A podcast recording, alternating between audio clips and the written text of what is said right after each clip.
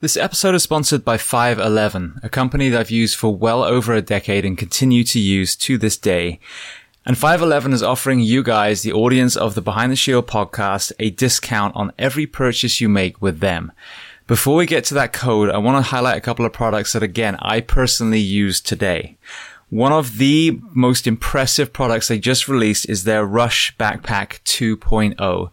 Now, for many of you, whether you're going to the fire station, the police station, whether you're traveling with your family, whether you're taking training courses, we have to fly, we have to drive, we have to take trains. And I have to say, I own multiple backpacks, many of uh, 511's different ones, but as far as a day pack, this one was the most impressive. There are so many different compartments. The way it sits on your back is incredibly comfortable. If you are a concealed carry person, there's also a spot for a weapon. So they've thought of multiple, multiple things that a man or woman would have to do on a daily basis. That is in addition to all of the products that I talk about a lot their uniforms fit for men or fit for women in the first responder professions. The footwear that they offer, whether it's the Norris sneaker or the Atlas system that is designed for foot health and therefore knees and back and hips and shoulders and neck. As a civilian, I live in a lot of their clothes as well. Their jeans stretch. You can actually squat down in them. We live in Florida here, so I wear a lot of their shorts, which again, very, very lightweight material. You can get it wet and it will dry almost immediately. And then moving to the fitness and tactical space, I used to have just a regular weight vest. Recently, I switched to a 511 vest and actually bought ballistic plates as well. My thinking was simply if I'm going to have a vest, why not have one that protects me as well? And that TAC vest is trusted by law enforcement all around the country. So I mentioned they were going to offer you a discount code. So if you go to 511tactical.com and enter the code SHIELD15, S-H-I-E-L-D 1 5, you will get 15% off not just that one purchase, but every time you visit their store. And if you want to learn more about 511, their mission, their products, then listen to episode 338 of the Behind the Shield podcast with the CEO and founder, Francisco Morales. Welcome to episode 519 of Behind the Shield podcast. As always, my name is James Gearing, and this week it is my absolute honor to welcome on the show Sara Wilkinson. Now, Sara was married to Chad Wilkinson, an incredibly successful Navy SEAL and member of SEAL Team 6. And in 2018, Chad took his own life. So we discuss a host of topics from how they met in high school, their parallel careers, how Chad transitioned out of the military for a short time, trying to do the best thing for his family, finding himself back in and ultimately in SEAL Team 6. And then through her eyes, some of the changes that she witnessed, obviously some she noticed then, some she noticed after the event. But then most importantly, what she's doing now. Sara really dove into the subject of TBIs, of PTSD, of all these other compounding elements that are causing our veterans and civilians to take their own lives. We also talk about Chad 1000 times. A few years ago, Dave Castro posted that workout, a hero WOD called Chad of a thousand box steps wearing a backpack or a vest. Um, and we did it in my gym. And so GoRuck, another community that's very, very dear to my heart, have joined forces with Sara this year to get behind the event. And it's going to be an international event as well. So we talk about not only the event, how you can participate, how you can scale, how you can train for it, and so many other areas. So I cannot urge you enough to listen to this conversation from a widow's perspective, from an operator's perspective, and what people are doing in Chad's memory to push the needle on preventing this happening in the future. So before we get to this very powerful conversation, as I say every week, please just take a moment, go to whichever app you listen to this on, subscribe to the show, leave feedback, and leave a rating. Every five star rating elevates this podcast, making it more visible to others. And this is a free library of over 500 episodes now. So all I ask in return is that you help share these incredible men and women's stories so I can get them to everyone else on planet Earth who needs to hear them. So with that being said, I introduce to you Sara Wilkinson. Enjoy.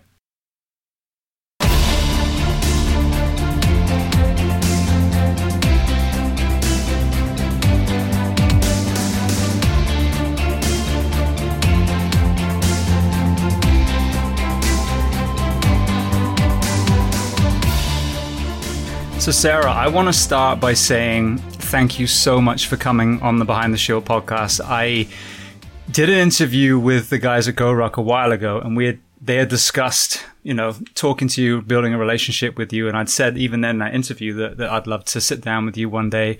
I heard you on Jocko's podcast as well. Um, know, obviously the Glorious Professionals was the first one you did with Jason and Emily. So I am honored that you trust me to, to come on this podcast. So I just want to start by saying thank you and welcome. Uh, thank you. I appreciate that. Uh, I appreciate your time as well. So where on planet Earth are we finding you today? And I know it's not, not where you live. I am in sunny San Diego, California, and I'm very happy about it. so, where where are you normally? Where's your home base? Uh, Virginia Beach, Virginia Beach, Virginia. And I've lived there for 20 years, the better part of it. And I love it, but I needed a break. So I came to San Diego. Yeah. Beautiful. A little bit more sun in San Diego. Mm-hmm. Yeah. it's definitely my my vibe here. Yeah, absolutely. Well, so I love to start chronologically. So tell me where you were born and then tell me a little bit about your family dynamic, what your parents did and how many siblings. Yeah, I was born in Camp Lejeune, North Carolina on a military base. My dad was Marine.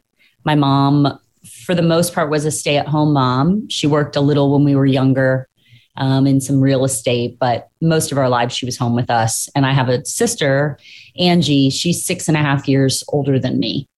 So, pretty big age separation. However, we were always really, really close. And I uh, lived in North Carolina the first few years of my life, and then pretty much set to move every two to three years because of my dad's career. So, I was, I'm a military kid, born and bred.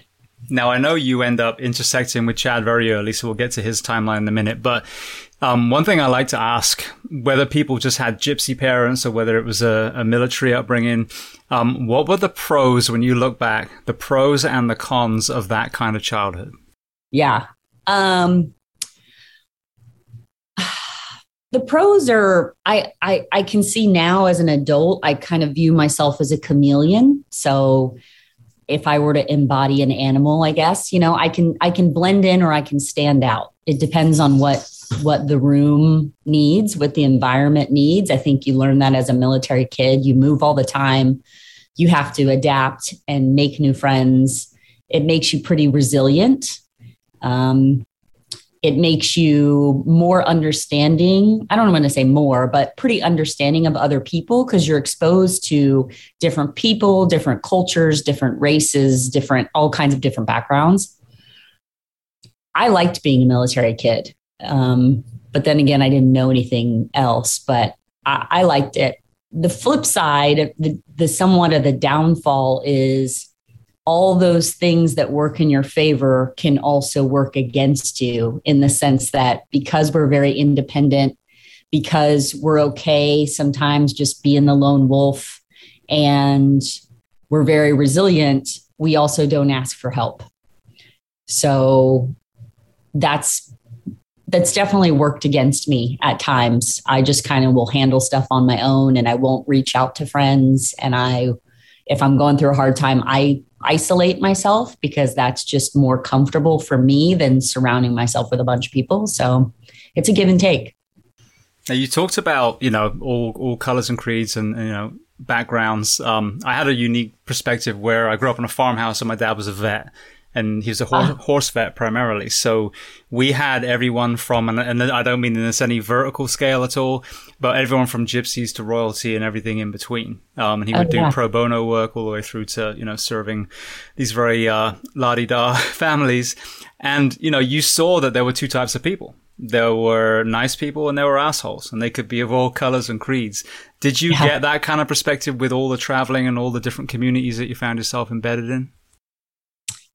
Uh, I guess to some degree, you know, we we were always closely connected as a kid. My dad, we were always kind of closely connected to the base, living on base or living near the base, and it's different from branch to branch. I know for my dad was a Marine, and in the Marine Corps, there seems to be a huge separation between whether you're an officer or you're enlisted.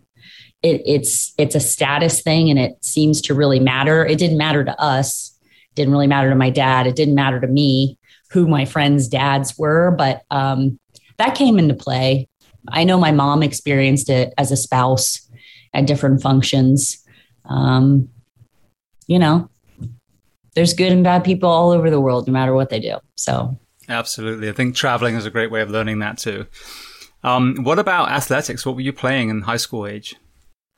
Uh, I was a swimmer from the time I was a young kid. Uh, we were living in Florida, so that's prime sport down there. I took up swimming. Um, that was I did a little bit of everything. I mean, I tried softball, I did horseback riding, I was a cheerleader, which is shocking to most people who know me. Um, I actually cheered through high school and a short stint in college, which usually blows people's mind. But um, swimming was really my thing. However, I got burned out uh, about my senior year, and that's a regret. I wish I would have stuck with it and potentially gone to school, small school, and swam. But I swim now, so it works. There we go. And whereabouts in Florida were you? Uh, just south of Tampa. Okay. So my dad was stationed at MacDill CENTCOM. Um, that's where he retired actually from. That was his. We were there when I was a kid, and then ended up back there years later. He retired there. Beautiful. Yeah, I'm in Ocala, so I'm not far from there at all. Oh, there you go. You're close to Gainesville. Yep. That's my alma mater. Yeah, yeah, that's mine too. UF oh, grad. Nice. Yeah, yeah, despite the wrinkles, I did go to school, and that was only a few years ago too. So there we go. um, well, then, what about career aspirations? Again, kind of high school level. What were you dreaming of becoming? I think when I was in high school, I wanted to be in the like nonprofit world. I wanted to, I wanted to be, um, I was leaning towards just community based integration of programs. And um, I worked at a YMCA so I wanted to coach, and there was a swimming program at the YMCA. They had like eight swimmers, and I was young, and they had a coach. So I went and volunteered and worked for free. And by the middle of the summer, the coach decided to leave, and I took over the program and I expanded it uh, quite a bit. And I think that was my first exposure to, you know, working working for something like the YMCA in a community based setting, and that's what led me to to go to school and get my degree and um, when I was younger, I think I that was my goal is I wanted to be like a, a director of a of a YMCA or some community based program. Yeah. Now, I talk a lot about the power of mentorship on here, just you know, purely from seeing it. And people bitch about you know certain generations and everything, but to me, when you invest in your community, you can raise everyone up, especially you know, maybe young men and women that are in um, areas that maybe have barriers to entry, whether it's financial or you know the the time that parents have to to lend to the kids. Did you have experiences when you were in the YMCA of, of mentorship that really turned some people around? Uh, yeah, from the swimming perspective, I worked in kind of every little branch within the Y. I worked at the front desk, I worked within their summer camps, I worked with the swimmers, and I coached swimmers ages five, you know, up to 17, 18 years old. I think to be able to be someone of influence and good direction for young kids, I, I took a lot out of that. And I, I, I didn't take it lightly. I valued that. I had a swim coach that really impacted me. And maybe somewhere in the back of my mind, that's, that's what I was hoping to do. Um, I think I'm born to be a coach, which obviously led me down my career path later. I, I, I enjoy the challenge of trying to get people to find the best within themselves. That makes sense. No, it does. Absolutely. And I think that's the, the CrossFit space is another area, you know, maybe not just young people, but just everyone, you know, making right. them realize what they're capable of rather than their, their predetermined vision of themselves. Yeah. So um, let me just go back again then and do the same thing with Chad so we can bring you together in, in the, the high school um, uh, timeline. So tell me about his family. You know, again, how many siblings both his parents did? Yeah, he um, he's the oldest of four kids. He was born in San Diego, California, which was a running joke because he would always say he's from the West Coast, but he really didn't live here that much. like you're not. He claimed because he was born here, he's a West Coaster, but um, he's the oldest of four. His mom and dad were also high school sweethearts, so they met very young, um, as did his grandma and grandpa. Uh, his dad was a SEAL as well, and then switched over within the military to do. Um, he did aviation stuff within the Navy. His uncle was also a SEAL. So his mom and dad met very young, kind of always knew they wanted to be together. Um, they started having children young. Chad was the oldest. He has two brothers and then a sister. So there's 10 years between him and his youngest sibling, his sister. His dad um, spent a lot of time not just in the military but also going to school. So he earned his phd so they too moved around a lot when he was a kid and lived in yuma arizona and bloomington indiana and virginia pennsylvania. So similar in the sense that we understood what it was like to move all the time. He was really athletic him and his brothers always you know like brothers are they're big soccer players so always playing soccer always wrestling, always playing outside. Now, with the military family, was he again from what he told you at that age? Was he dreaming of the military from you know quite a young age? Oh yeah, yeah. I mean, I think I really, well, I know he he felt like he wanted to be a SEAL probably from the time he was like a teen, like 12, 13 years old. I think that that you know, he has every movie you can imagine goes back to to dating with Navy SEALs, and um, he would watch them on repeat with posters up in his room. And I think he saw that not only as something admirable and honorable to do, but again, just to serve his country. And we're military kids, and it's kind of it's just in our blood. So now, as you you know probably aware, certainly now, um, I had a real eye opening experience when I started listening to so many people's stories and the amount of childhood trauma in the uniform professions was, was startling. And then when you really kind of unpack, you know, a lot of the suicide ideation or even, you know, completion of suicide, that seems to be a factor in many, many, you know, of these men and women. Was there anything he touched on that, you know, and, and there's such a diverse spectrum from, you know, not feeling loved by a parent all the way through to obviously, you know, horrific abuse. Was there anything that you look back now that maybe, you know, would be contributing to what happened later? You know, that's just it. I mean, his family is wonderful. Um, I wouldn't say they're huge showers of affection um, compared to my mom and dad. My mom and dad, I love them, but they're almost like smothering. But it's just what I know, and and I don't take that away from him. I mean, truthfully if people if we spent time around a dinner table and shared all these stories of our childhood with you we both had a pretty pretty good childhood. Aside from the fact that our dads were military and at times that meant that they were gone you know for large periods of time whether it's deployed or training trips or or even his dad just excelling and and getting multiple degrees and stuff um, I can't sit here and say that he nor I have some trauma packed away. Yeah.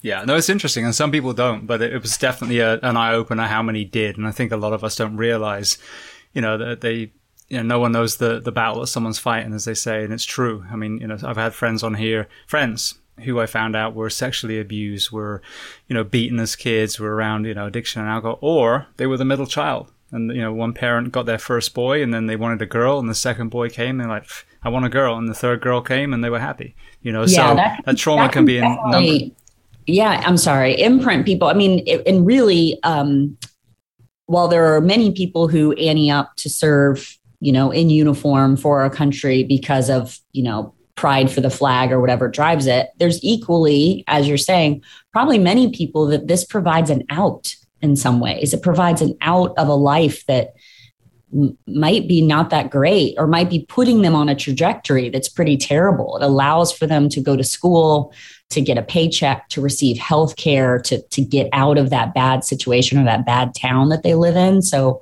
I can only imagine that that is a a strong theme that runs through some of our military. Yes. Yeah, absolutely. I think that the the uh, the drive to be the protector is another one, and then you know the uh, the feeling of self worth. You know, if you become a firefighter or a Navy SEAL, you know y- you feel like you're you're not that that vulnerable child anymore. But if you don't deal with it, you're still that vulnerable child, and that's the problem. You know, if we don't yeah. address the trauma as we come into the uniform, it's a beautiful profession to be in, but that front door, I think we need to do a better job at processing, you know, what our men and women have been through up to that point so that they can turn that, you know, trauma into resilience. Yeah, agreed. So walk me through then um, how you guys met, because obviously, you know, we talked about your backgrounds. You're very similar. You're both moving around. You both come from military families. Yeah, um, I always smile because I just remember this day so clearly.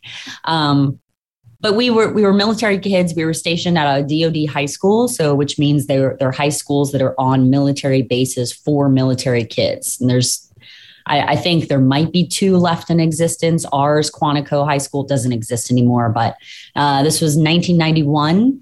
I had moved back after living there years earlier, re- reconnected with some of my friends that were still there. I felt like I was super cool because I was a freshman, you know, starting high school. I was cool. Um, and our high school was very small. It was actually connected with the middle school. So it was a small high school. And the the story was all about who the new kids were as it typically is. And they talked about the wilkinson brothers. And i heard about the wilkinson brothers nonstop. And i went to pe class and i sat on the bleachers and this kid was in front of me. All i saw was the back of his head.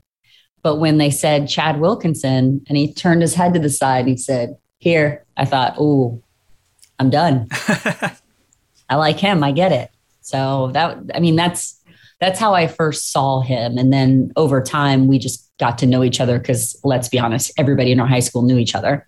And um, he would walk by my locker, go, "Hey," and you know, I'd get excited, and and that's that's how we met. So, so what? Talk to me about you know what was it, 14, 15 year old Chad? What what was he like at that age when you first met him? Um, he was really cute. he was he was athletic. He was a soccer player. Um, he ran cross country. He was on the, our golf club, I guess, for high school. They recruited him to be the kicker for football because you know with soccer he had a good kick. Um, he was still pretty quiet. So there was a group of guys, four or five of them, that hung out all the time, and they were kind of like if there was popular guys in our high school, which I'm not sure that was really a thing, but that that's who that was. And um, you know, always kind of quiet, but calm, cool, collected kind of a guy. Yeah. Brilliant. Well, again, as we said, we don't want to dwell too much on, on the early part as we discussed before because there's so much to unpack. But so walk me through his journey you know, into the first career and your journey into the first career? I know he ended up again in, in my area as far as his education. Yeah. Um, so he, uh, he knew he wanted to be a SEAL. His thought was he would go to college and get a degree because um, I guess just because in our family, both of our families, that's kind of what we've all done. That that trajectory of you finish high school and you go to college and you get a degree. And he he realized after being in college that he wasn't going to be able to get uh, like an officer contract. They didn't need them. There was too many of them, et cetera, et cetera. And this is like 1995. So he left college after a year and enlisted in the Navy and did the whole you know, boot camp up in Chicago and then went straight to BUD/S. He graduated BUD/S in 1996. And that pretty much put him on the trajectory. After that, you kind of get assigned at that time your rate. So he was assigned to become a medic or a corpsman. And he went to a corpsman school, medic training in Fort Bragg, North Carolina. And uh, and then he went to his first team, which was SEAL Team 8. And meanwhile, we had broken up a few times and gotten back together, and it was stressful. And, I, you know, I don't even know the best word, but uh, when things had worked out at one point, I mean, I followed him to where he was doing his medic training and enrolled in college there. Um, that only lasted a semester. I hate, I hated the school, and he ended up going to Virginia Beach, and I came back home to Florida I went to the University of Florida, and he was then at Team 8. So. So what I ask, you know, the the serving members normally when they come in, um, and I'll ask you because I'm sure he probably going to give you some some stories of both sides. Um, when we see war portrayed to us as civilians, it's usually very polarizing on, on the media. Either the kill them all, let blood, uh, let blood, kill them all, let God sort them out, or they're all a bunch of baby killers, you know? And so what I love to do is pull stories from the military themselves. Um, regardless of the politics he found himself, you know, that sent him to where, where he was first deployed. Did he ever talk to you about kind of an aha moment that he saw you know, either some of the horrendous things that were being done to the people in, in that country or, you know, whatever the factor that he, you know, justified him, um, you know, being out there and, and doing what he was sent to do. Oh man, I truthfully no. Um, Chad kind of and this is probably a bad negative, but he really sort of compartmentalized his work and he didn't share a lot with me. If anything, he shared with me, it was his belief of, I'd rather be fighting them over there than them come fight us here. You know, he was steadfast to that. Um, and to be honest, guys that ante up to become Navy SEALs, that's absolutely what they want you know they they want to go to war. They want to kick indoors. They want to like move towards the enemy. Um so i don't think that there was any sort of aha moment at least that i could speak of. Um i think it was just duty to service and and that's what was expected of him Absolutely, and I think it's a key point, as you said. I mean, we, as a firefighter, I don't share all the gory details, you know, to my wife, but there was an element of sharing. It was a rough day today, you know, just just kind of being mm-hmm. able to decompress a little bit. So, what about the converse? Did he ever talk to you about moments that he of that he witnessed of kindness and compassion amongst some of the the combat zones he was in? Um, well, I mean, I do know he would share like, you know, they would fill their packs with like lollipops and bubble gum and things like that and travel around and give it to the kids. And um, I know that when they go overseas, you know, the the there's a focus on on keeping the women women and children safe and and separating them when stuff goes down. Somewhat aware of that, but yeah, he just um I know it probably seems so weird to people listening, like he didn't really tell you anything, but I didn't ask a lot of questions. He always knew he could talk to me if he needed to, and he didn't really share.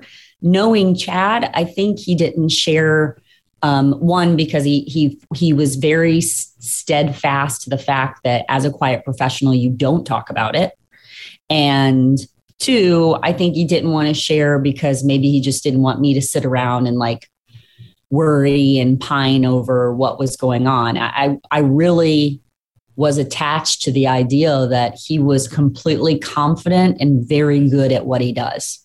And and the same with all the guys he works with. You know, you have to go in with that mentality. He's good at what he does.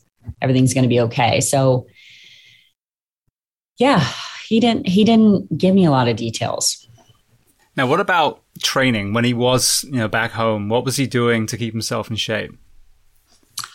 Well, for years it was CrossFit. So um, he started CrossFit before I did, and he was always he was always active. Though I mean, he used to do adventure races with his brothers. I mean, the guy likes a physical challenge. Period.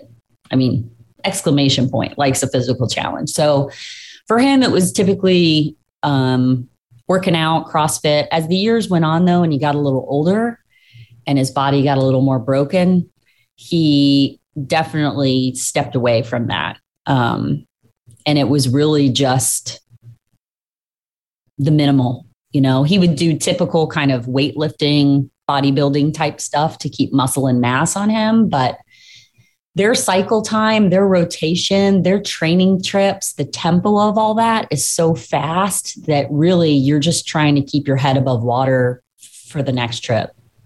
Yeah, and I can relate. You know, it's it's a more acute version for first responders. It's you know day on, day off, or day on, two days off, whatever. But yeah, I mean, you just you never catch up, and and you see that you see very very fit young men and women ten years in their career and it's like pulling teeth trying to get some people to, to exercise. And yeah. it's not because they just, you know, decided to give up, it's because the mental and physical beating that they get for years and years and years takes its toll. Yeah, he tried to. He joined a um, a men's like over forty soccer team, probably the summer before he died. Uh, but then he ended up stopping that because he strained his hamstring, and then he tried to do just like running. I remember riding a bicycle with him one day while he's running, and his back hurt so bad, and you know, physically his his body was hurting. Now, how did he find CrossFit? What's the origin story there? We got out of the military after 10 years of service and did the whole grass is greener. And we moved to Raleigh, North Carolina. That's where his fa- some of his family lives. And he got a job in pharmaceuticals, like pharmaceutical research. It's pretty big there. And I'm not really sure how. I think he saw a billboard for a gym. I mean, we're talking 2006, so early on, and went to this gym and joined. And it was good for him because now he's working this quote desk job, which is very foreign to him, and it still provided him. And he was young; he was 30. Um, he was still able to, you know, let off some steam and be active. And, and so that was his first gym in Raleigh, North Carolina and really the only affiliate he really ever belonged to because then we moved and he was back in the military and he always would work out at work. We owned a gym for a while, but uh, he only worked out there in the very beginning and then he just stopped. So. Now, when he first found CrossFit, um, I actually wrote about my first CrossFit experience in, in a book I wrote, um, and it was amazing the the carryover for the fire service, you know, the actual performance on the fire ground. What was his experience with CrossFit as uh, as an operator, as his actual, you know, application to work? I mean, I think he definitely saw it of value. Um, when he was out of the military, I think that he was doing probably pretty well in the gym because he was a young guy and coming from a pretty good fitness background. Moving forward, you know, that type of tempo and workouts as it translates to you know carry packing on with your kit and your h gear and trucking miles and miles i'm sure there's translation to that um, yeah he tend to like the long workouts that were just miserable so i smile because i think how that relates to some of what they do right in their work spencer hendel is a crossfit games athlete and a good friend of mine. And he texted me yesterday and he did the Chad workout. And he's done it multiple times. He did a whole month of hero workouts. And the last workout he wanted to do was Chad. And he said he did it with a barbell on his back, which is one of the ways we've done it and it's miserable to do it that way and he always chad always liked the workouts that were this long suffer so i'm going to share a story if it's okay real please, quick please please so he, when we had our gym, and I, I laugh. If anybody was a member of CrossFit Odyssey in Virginia Beach back in the day, you're going to remember this. We would program workouts together, and which would also cause a lot of conflict. and he decided that we were going to do 400 meter walking lunges with a barbell on the back rack. And every five steps, you were going to stop, stand, and do five strict press with it. Now, if you've ever done 400 meter walking lunges, it doesn't seem that hard. Again, it's not technical, kind of like Chad 1000X, but it's essentially like 400 lunges. And the first time I had ever done that workout was with Chad here, where I am in Coronado on the beach, because I didn't know any better. And he said, let's go do this. And I never put together that soft sand lunges would be way worse, than it was. So he programs this workout. The gym was up in arms. Of course, they did it because they do CrossFit and they'll do what's written on the board. But they moaned and moaned and said, I want to see Chad do this workout.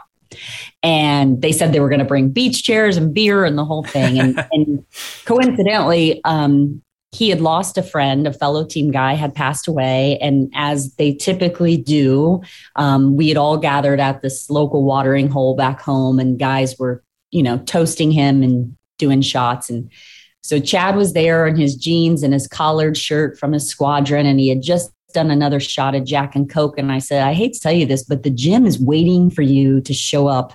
And basically, they want to see you do this workout. He put down the shot glass. I put him in the car. I drove him to the gym. He walked right in the door. He grabbed a barbell out of the rack. He walked right back out the back door, put it on his back, and just went. Jeans, collared shirt, didn't talk, and did it. And uh, that that like sums up how he was, I guess. That's amazing. Now, with you know, you're talking about losing a teammate, and I, want to kind of get into that in a little bit, but you talked about the transition out. Um, one of the things that I've seen people struggle with is just that, whether it's after 10 years, 20 years, 30 years. Um, a lot of us identify as the SEAL, the cop, the firefighter. And if you don't have that thing that you're excited to go to next, that other tribe that you find yourself immersed with, it can be it can be a struggle. Now, with him spending ten years in the teams, which I'm assuming he was, you know, loving and surrounded by, you know, a lot of uh, great great guys. What you know, what made him decide to do it initially, and what was his transition like? Because I can imagine a SEAL sitting at a desk in a pharmaceutical company maybe has some inner turmoil going on. Yeah. He he would tell this story to friends and family members that the last time he jumped with the guys, you know, skydive out of a plane, and they all knew he was getting out. They literally fell out of the plane and were like, "You're not going to do this with your pharmaceutical buddies," you know. um, we got out, and I say we because we I saw us as a team. We got out thinking, like I said, the grass is greener, and we were military kids. But now that we had two small children, I think he and I both thought this this will be better. This will be a better life. You'll be home, and like that's what people do, right? You go to a job, you come home, or home on the weekends. That's normal. Um, so when we made the transition out, he and I are both pretty goal driven, focused individuals. And so we were really dedicated to making this work. However, from the minute we got out, I think we were miserable. And we would lay in bed at night and he would just like put his hands, what are we doing? I mean, what am I doing? And um, and by all accounts, anybody looking at us from the outside, it's what everybody expresses the American dream to be. He had a good job, you know, he made good money, uh, we had a house. We literally had a wraparound porch on our house, like a picket fence. Like it was, you know, for me. um, but him getting out, and, and I've told this story before, but it seems to make people laugh. And there's there's many stories. One, um, he said that he was sitting in a break room eating a pink cupcake, celebrating a baby shower. And that's when he was like, What in the hell am I doing? Right. And not that he doesn't value babies or baby showers. Or cupcakes, but such a different, such a different dynamic than a guy that comes from a male dominated environment where you know the women that work among them are, are very few and far between and most of them are also in uniform. So there's a little bit of an understanding of not everything has to be super polite all the time. We can speak directly to each other that didn't transfer to civilian life. Um, and then just taking away you said the word tribe Sebastian Junger, that book tribe it's one of my favorites. Um, i also listened to your book and heard about your first helen and it made me laugh. Oh thank you. Um, and um, i think that the transition out for military is is is way more difficult and can potentially produce a lot more problems than people recognize. People see it as a solution, right? It's like, okay, I've served in the military. Here is my next step. This is a positive. This is good. I'm going to move on to the next step in my career or the next phase of my life. And all that can be true. But what I found is that I think that it creates a lot of hardship for them and and for for different reasons right?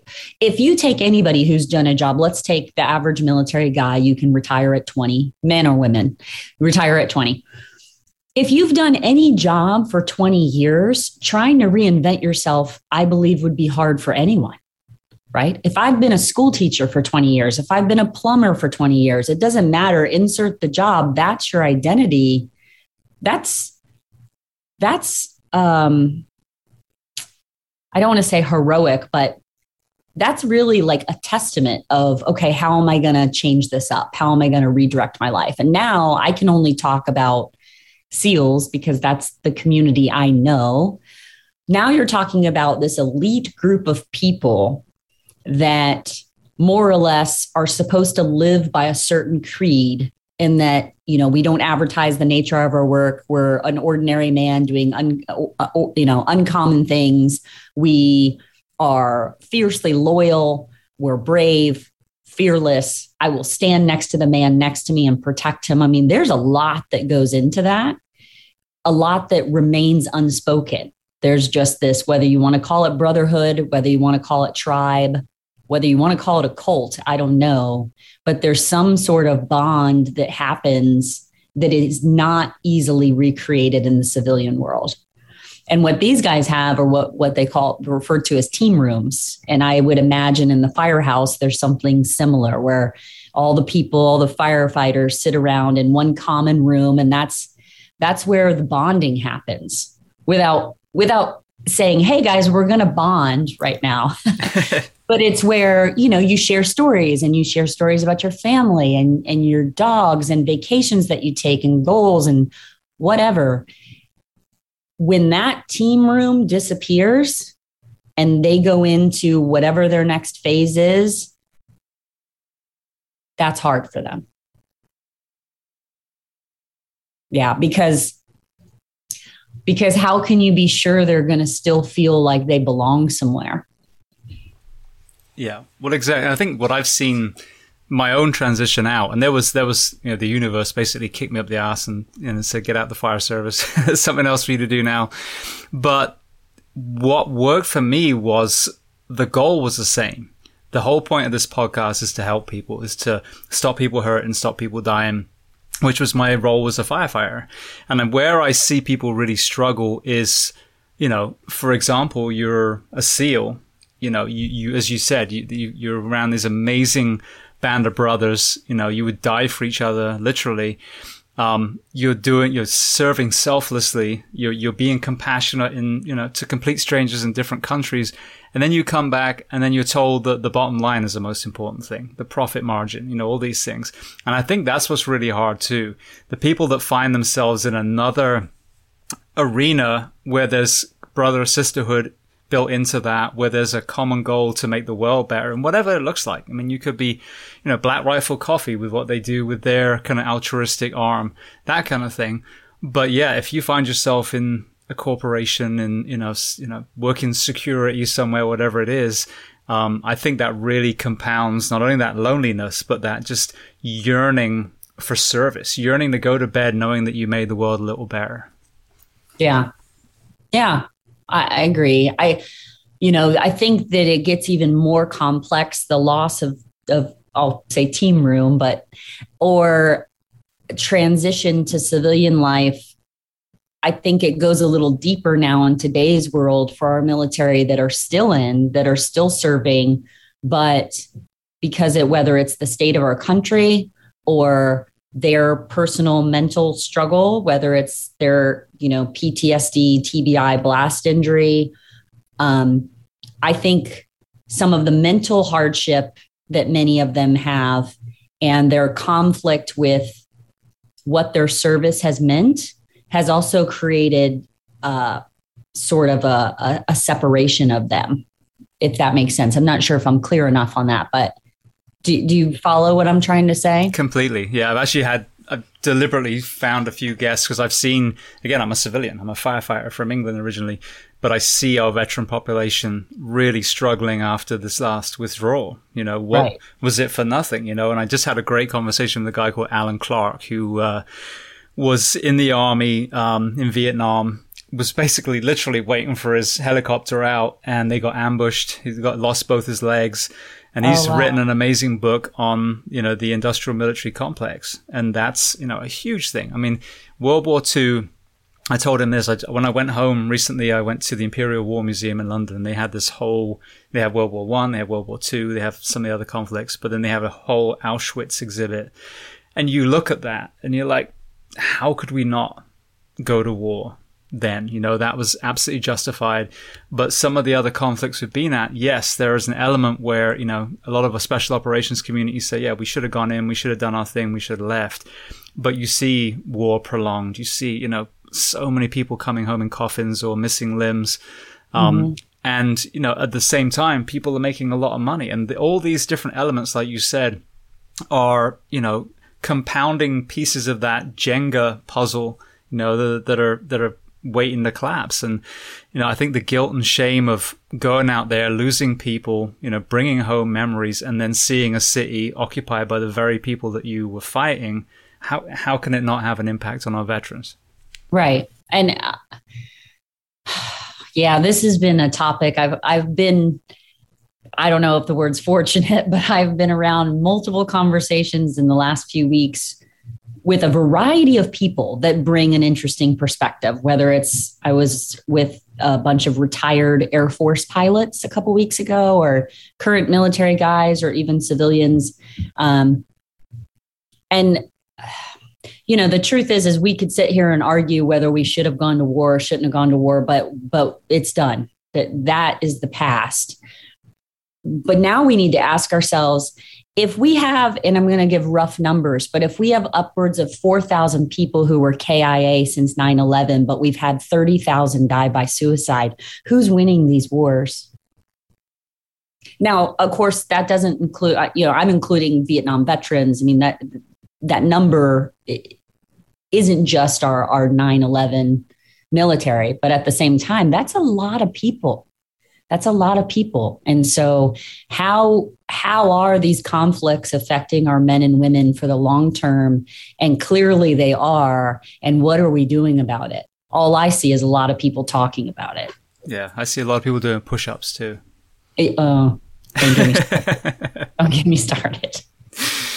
All right. Well, um, well, then, just to, to go back on the timeline for a moment. So, you know, he's there holding a cupcake. there he was. um, oh, prior to, prior to that, though, with that transition, had you seen anything that was a warning sign? Well, not even a warning sign because obviously, you know, you didn't know until you knew. But were there any kind of changes in him? I mean, that's a, still a hell of a service. Ten years, he lost people at that point. Yeah. Um and this is kind of tough. Um, Chad, uh, Chad didn't. He he his youth. You know, I mean, there was one time he egged an MP car, a, a, military police car on base as a teenager. You know, and I think he he punched a wall in his house one time as a teenage boy, and he this was great. It was in the hallway, and he covered it up with a with a kitty cat poster he found in his sister's room because that wouldn't look obvious. But he wasn't. um he wasn't a guy that flew off the handle. He he was always very he wasn't kind of like your quintessential just like tough guy. Um, but when we were out of the military, he did get a little funny about um, honestly my interaction. Like sometimes he didn't like men talking to me. And that was weird um, because there was nothing to to constitute that. There was no reason for it. We had a very good marriage. We, you know, all those sort of things, and that that was interesting to me because it was the one thing that would create kind of a short fuse in him during that time. I don't know why I just thought about that, but I, but I did, and um, and that was that was really it. Everything else was pretty good. He was working out regularly, doing his CrossFit thing. He was going to work we had two little kids, which, you know, think you've got kids, you can understand. It's just like, it was craziness. Um, but he didn't really show all the things that I saw later. No, that came later. Now, within those 10 years, had he had any any injuries that, that might have been? I mean, obviously, you know, the breaches and everything, there's TBI regardless of injury, but, but had he been hurt? Had he had anything catastrophic happen? Uh, he was in a helicopter crash. It was in training, and it's not, you know, it wasn't super high up. I think the deal was the wind kind of caught it and slammed it on its side. Um, I do know someone passed away, was killed, and he was trying to dig him out. Um, and it caught on fire. And I think he was more or less told from leadership to to back away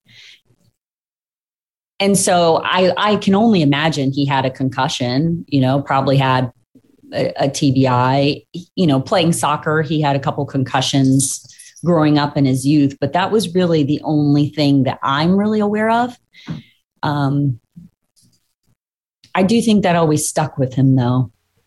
Yeah. Well, I mean, I can testify. I think I touched on it in the book. You know, the inability to save. You know, you're told if you do. I'm sure he was. You know, if you do X, Y, and Z in this this helicopter operation, then the result will be success. And yeah. then it doesn't. You know, if you're a paramedic, you know, if you do X, Y, and Z, then the person's going to sit up and hug you and bring you a cake the next shift. No, not even close. Yeah. So that inability to save, especially if it's one of your own, I mean, yeah, absolutely. That in itself, aside from what he saw from combat, aside from all the other elements, that's another layer of this, you know, this, this crushing weight. Yeah. Yeah, I agree. So back to the cupcake. Mm. What what was the discussion about him going back in again?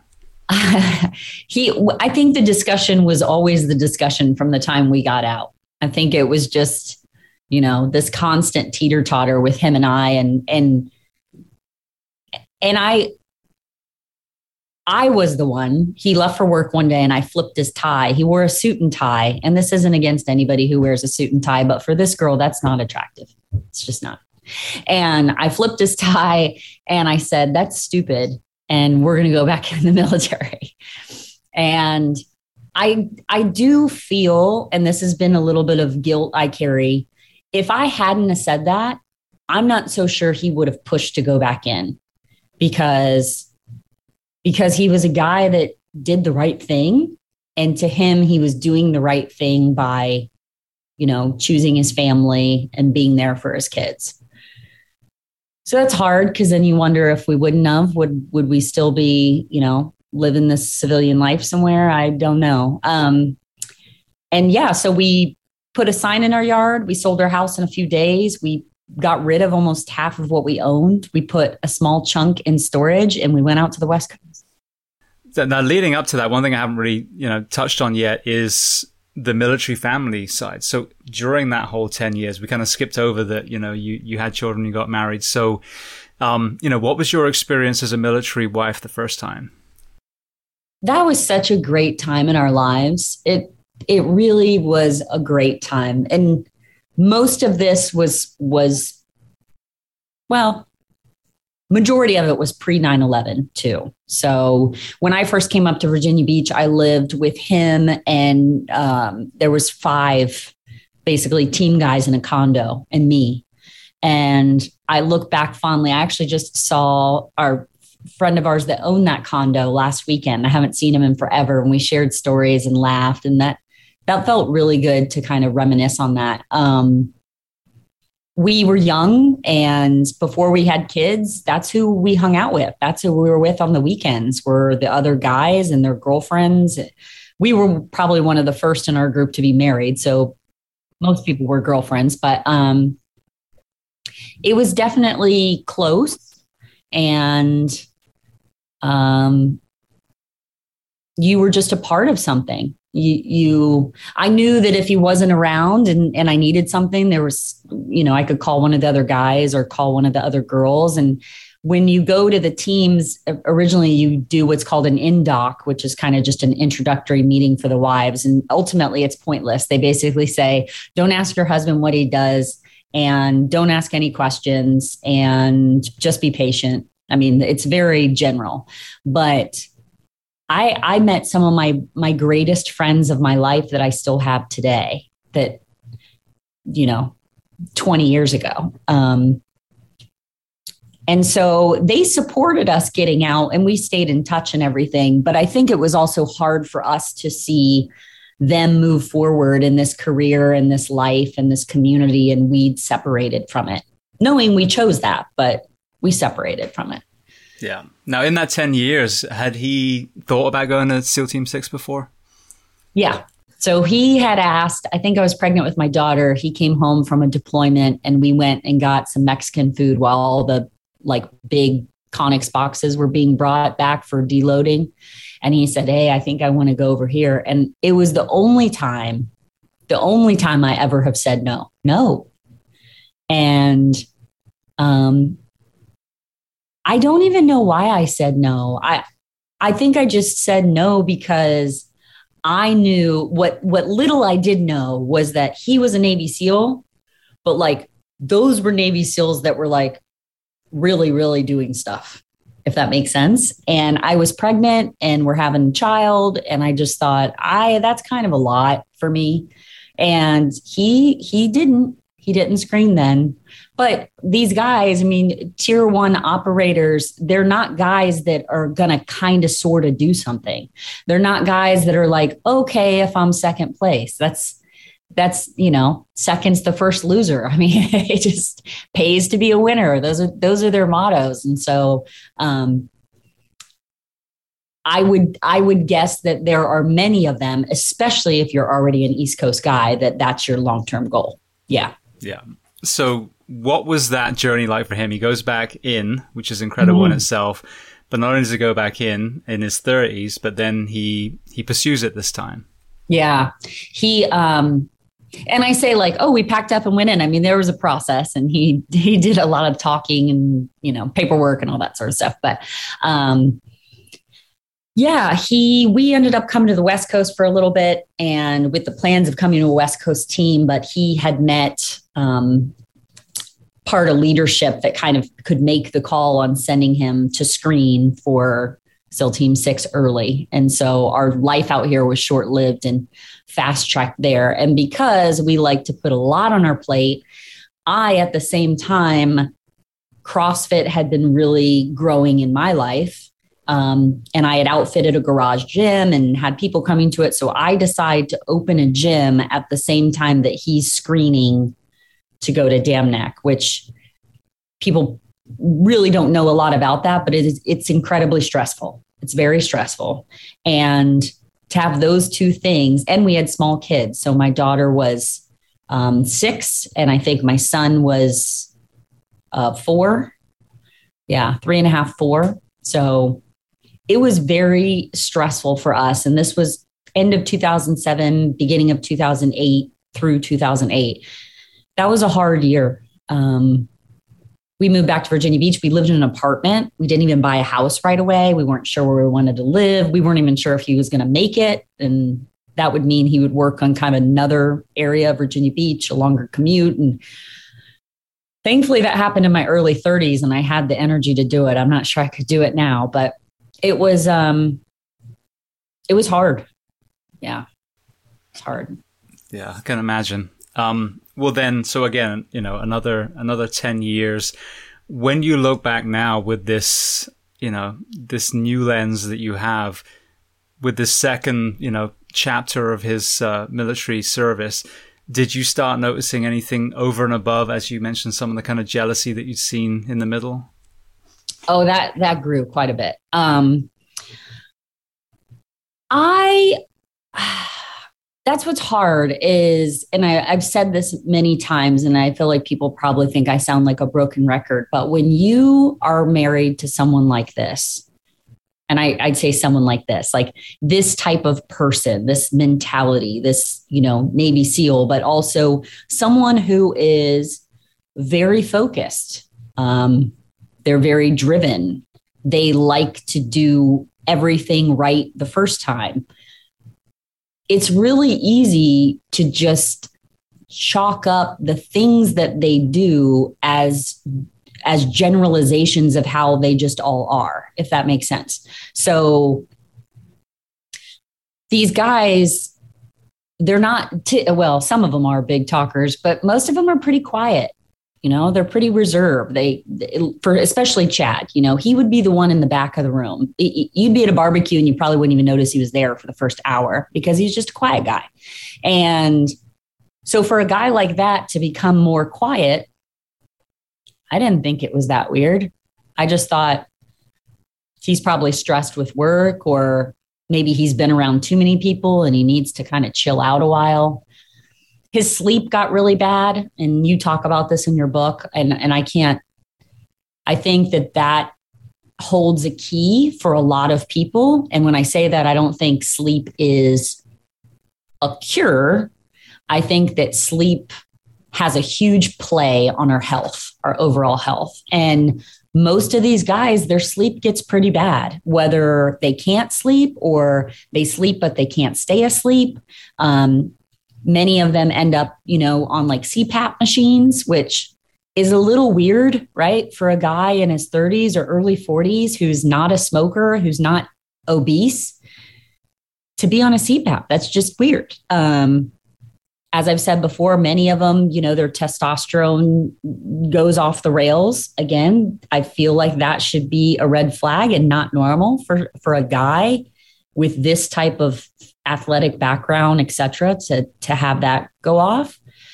Um, and so when I I knew the the biggest thing for him was sound and light uh, in addition to his sleep, which I kind of always had the pulse on. We have two dogs at home, and he literally would come, they bark all the time, unfortunately.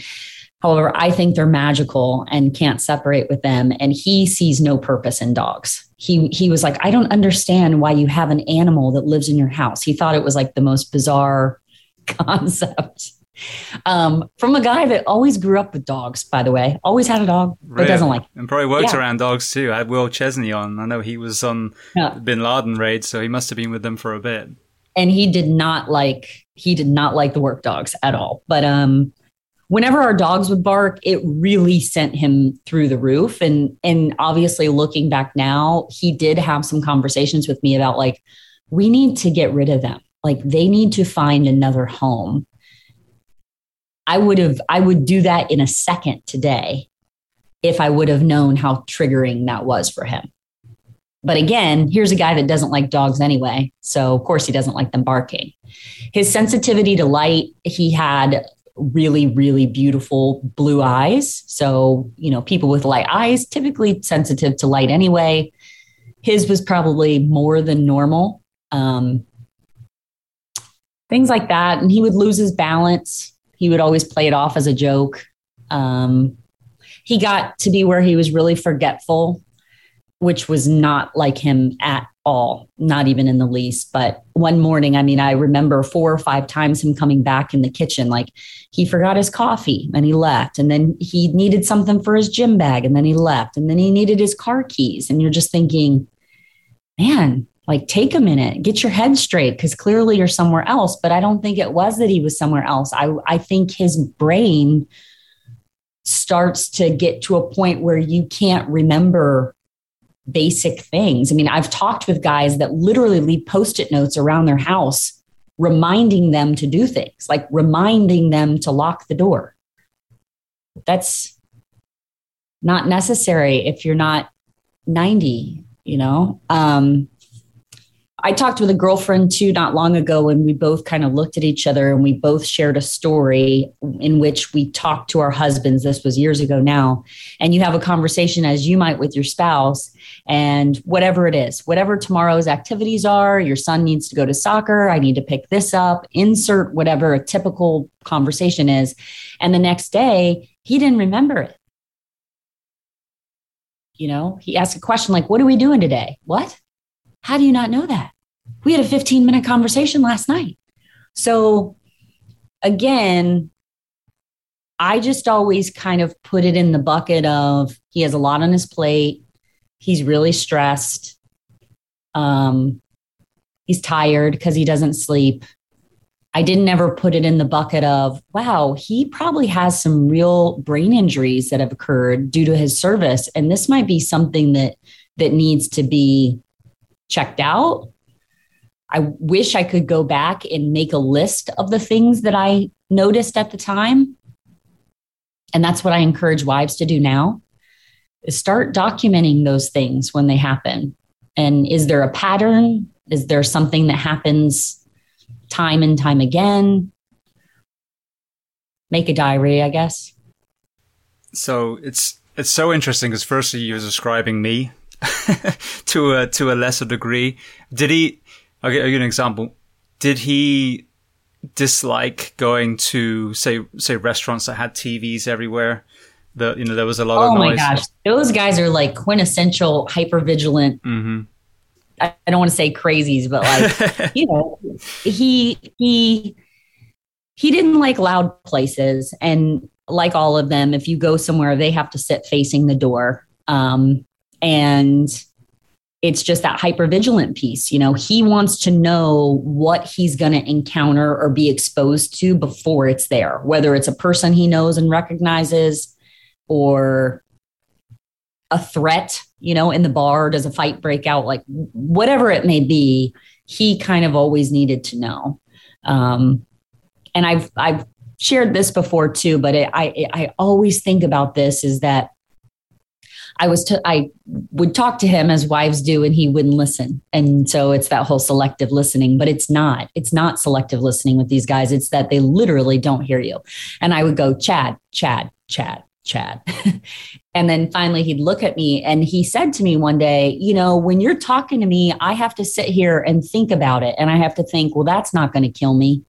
And that's not going to kill me. And he's like pointing around the room, and that's not going to kill me. And I remember going, and uh, and I you know I regret saying I kind of just like laughed it off but I I understand that now and I think that that would be a very exhausting place to live yeah and see for the fire service we don't have that kind of threat assessment going on but what I'm what I found myself doing was like all right you know if a you know, an active shooter comes in, where are the exits? If, you know, there's a fire, how do we get out? You know, is this room sprinklered? I mean, all these things, which, you know, take it down a notch aren't bad thought processes, but when they consume you, you know, it becomes distracting. And I had, you know, the, the, the memory issues and then I would get angry.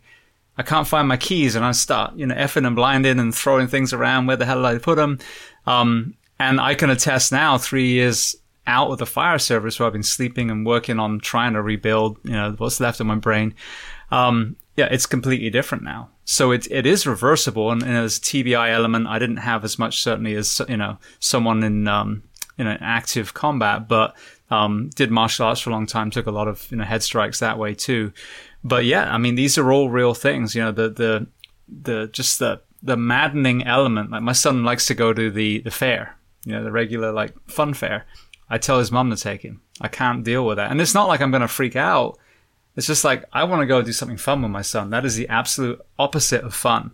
Crowds, yeah. lights, noise, you know, crap rides, yeah. you know. So, but you know, these are very, very, you know, scary warning signs because these are men who you know, jump out of an airplane and, and go behind enemy, enemy lines and, you know, can navigate underwater. Or these are firefighters that can wake up at three in the morning and, you know, go search a house, come out and then work a pediatric, you know, cardiac arrest, but mm-hmm. then can't find their fucking cows, you know, their car keys. It's yeah. just, it's, it's crazy, but that's how we are. And it's, it's so, you know, hard to get people to take a step back and look, like you said, the brain injuries themselves, the, the compounding element then of a brain injury and sleep deprivation, the hypervigilance, the, you know, the, the, um, uh, organizational stress. If you happen to be under leadership that sucks, that adds another layer of compounding element. And, you know, this, this results in this perfect storm. Some people thank goodness never get to you know ideation but a lot of people find themselves in addiction anxiety depression and you know some of these other areas that aren't labeled as quote unquote suicide. I mean, yeah, it's and I've talked about this just like the systemic derailment in the body, but the way these brain injuries can actually like change kind of that that composition of the brain and the wiring and what happens and and on one hand, you know, drinking or doing drugs or, or some of these terrible coping mechanisms, it takes that that sting away and and boost your body with other stuff. But also the changes in the brain are allowing you to make those decisions. You're, you're making decisions you wouldn't normally make decisions you know like that's a bad idea. Um, because of because of brain injury and blast injury and um, yeah it's just it's hard and it's complex and and I don't want to necessarily say, oh, every all of our military, you know, have have some sort of brain injury, etc. But my community that I know and are familiar with, if you're a SEAL or a tier one operator, insert another branch, and you have done, you know, a few years of service and multiple combat deployments, and you've been exposed to a handful of these things, I think it would it's worth your due diligence to understand the way it affects the brain and become as familiar as you can with the potential signs and symptoms that we know of. Um, and there's still so much more that needs to be researched and studied. But yeah. Yeah. Well, and you said as well about, you know, wishing that you'd known or you know, paid attention then. I think that's the problem with the survivor. And we talked before we start recording. My my wife Becky, her boyfriend before me, took his own life, and I watched. You know, I was there. I think a year and a half after she lost him, Danny. Um, and so still, you know, very very deep in the grieving process, and um, you know, it was it was so hard. I think for for me thinking about Chad and and I've had I had so many people afterwards say like I can't believe that that that it was Chad, you know, and and that's what happens post death. People always sing people's praises, you know, and they say he was so great and he was one of the best operators and a great leader and he took me under his wing and he did this and I'll be honest, there's a part of me I'm like, well, who didn't like him? I mean, someone had to not like him. Not everybody's liked by everybody, but my husband, of course, I think he's great and I think he's wonderful. And the largest thing I thought about him was that he was completely unbreakable. To me, he was just, he was everything. Um, not just like my spouse and my best friend, but also this really successful Navy SEAL as the media plays them to be and the world plays them to be. And, and even I fell I don't want to say victim, but fell trapped to that illusion that he's this Navy SEAL. He's he's a total badass, really, and nothing's going to get him. Um, if anything was going to get him, it was going to be by the hand of a terrorist, and and that's what I kind of had my mind wrapped around is that if he gets killed, it's going to be one of those shitty, wrong place, wrong time and and that's going to suck but it would be at the hand of another. You know suicide isn't that way and that's that's that's hard to carry. Absolutely. Well that's what i was going to say. So with the, the the i wish i'd you know done x when they were alive I feel, I mean, I, like I said, I fell into this five years ago. Kirk Parsley was one of the big, big, uh, you know, um, voices that really turn me. Initially, that's one of the reasons why I started this podcast. I'm listening to him talking about sleep and testosterone, and I'm like, we're not talking about this in the fire service. You know, we need to we need to hear this. But you know, you we did the best with what we had, and I love that phrase because at that time, with the knowledge that was around, you didn't know this. No one was talking about TBIs and low T and you know, um, you know, all these kind of other areas of mental health. You know, suicide was was a lot of people were saying was cowardly, and you know, all these horrendous yeah. kind of you know um, misinterpretations of what was really going on. Um, so yeah, to to to kind of not only is that person gone now, but then the other the person's left behind is left with that kind of guilt and shame as well of I should have. We shouldn't have re enlisted. You know, if only we'd stayed in it. But who knows? You know, we don't know. And at that moment, you did the best with what you had. Yeah, and I you know, that's pretty low on my Richter scale for guilt because um, what I know that's even more overpowering than that thought is that Chad was born to do this.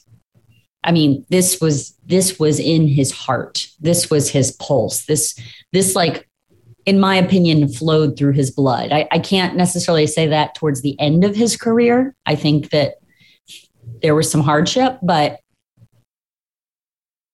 thinking about when we were in civilian life and then him being a team guy, like that's just that's who he was. And um I just wish the ending was a little different.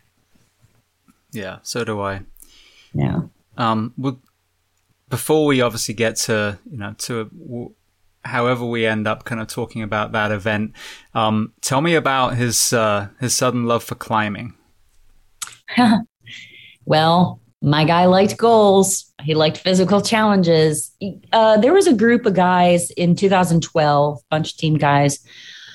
They went and climbed Kenya and Kilimanjaro. And that was kind of his first exposure. Well, they I think they've done maybe a training trip. I'm not sure if that was before or after, but um, out west in in Washington State. But for the most part, that was his first exposure to, you know, that high altitude climbing, and I think he really enjoyed it. I think he enjoyed the challenge of it even more. He wanted to do things that not everybody could do you know, hence go be a SEAL. So for him, he did this and he thought, wow, I would love to be able to climb the seven summits because not everybody's rogering up to go do that. Um, and it also for him, it's not something you do necessarily with a massive pack of people. He can kind of be a lone wolf as he was. He could go at it alone. And I think that's probably what draw, drew him to it. He wanted to climb Aconcagua shortly after Kilimanjaro, but it's expensive. And he, you know, he's doing this on his own. He's not going through, it's not a work thing, it's a personal thing. Um, and it was really expensive. And I kept telling him to go do it. And he felt guilty, you know, as the man of the house and taking the money and then taking like three weeks away from work to go do it. Um, and I kept encouraging him. And so he trained and climbed Aconcagua, which is the second highest summit below Everest. It's the highest summit in South America, it's in Argentina. And he climbed that in January 2018. So you realize it takes you three, three and a half weeks. You travel down, you know, you acclimate a little bit. It's, it's, it's a serious process. Um, but he did it. And I think that it was really hard. I mean, he came home from that trip and walked inside and he was skinny. He'd lost so much weight. And he said, Baby, that was fucking hard.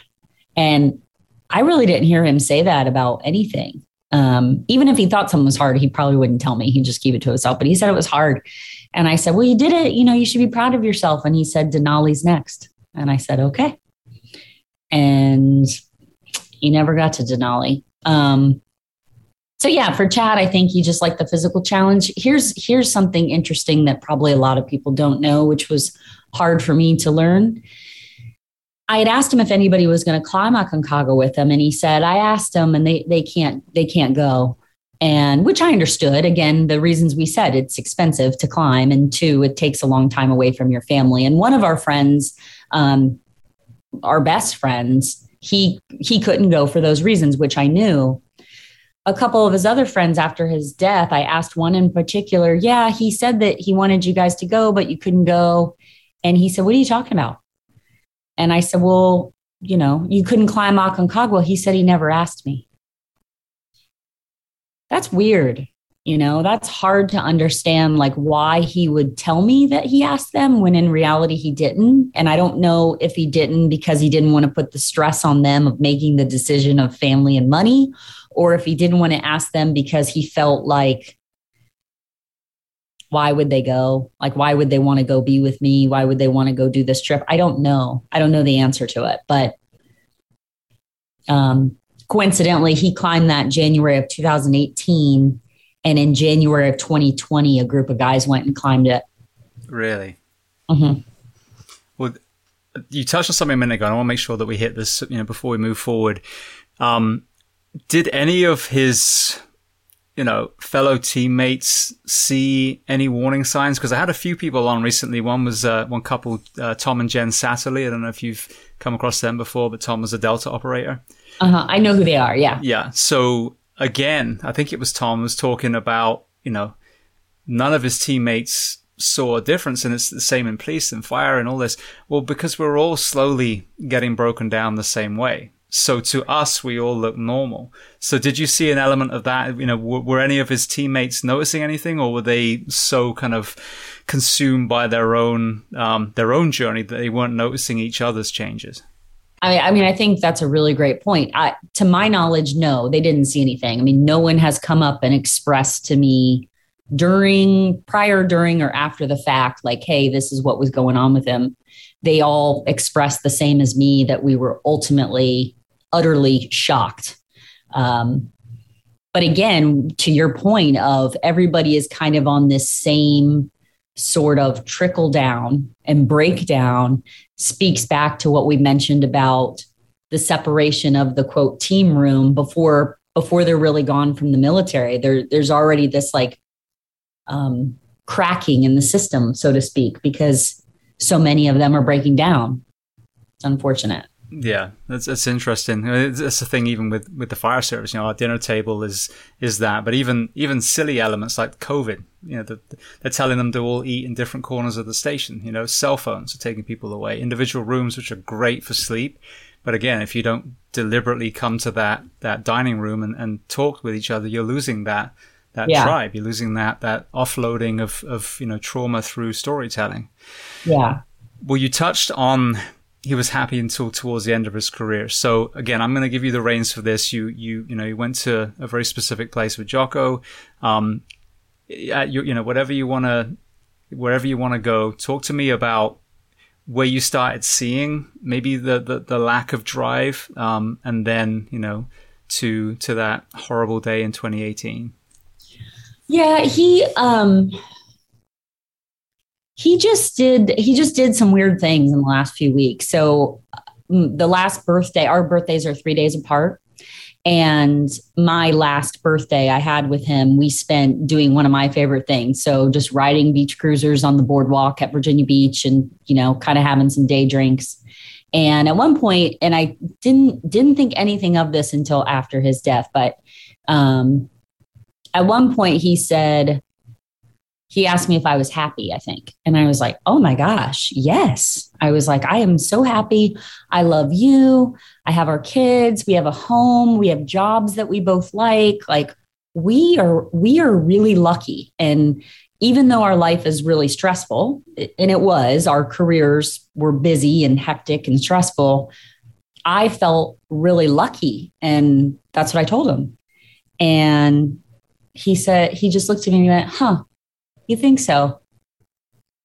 And I didn't think anything about it at the time, but you know, if there's there's a few things that really haunt me and it's that conversation crushes me because that's a time in a, in a conversation between a husband and wife that you would think that person would reciprocate it I didn't say it so he would reciprocate it. I said it because that's genuine. But at the same time, in a normal conversation, that's when the other person would speak up and say, Oh, yeah, blah, blah, blah. And he, he didn't say it back.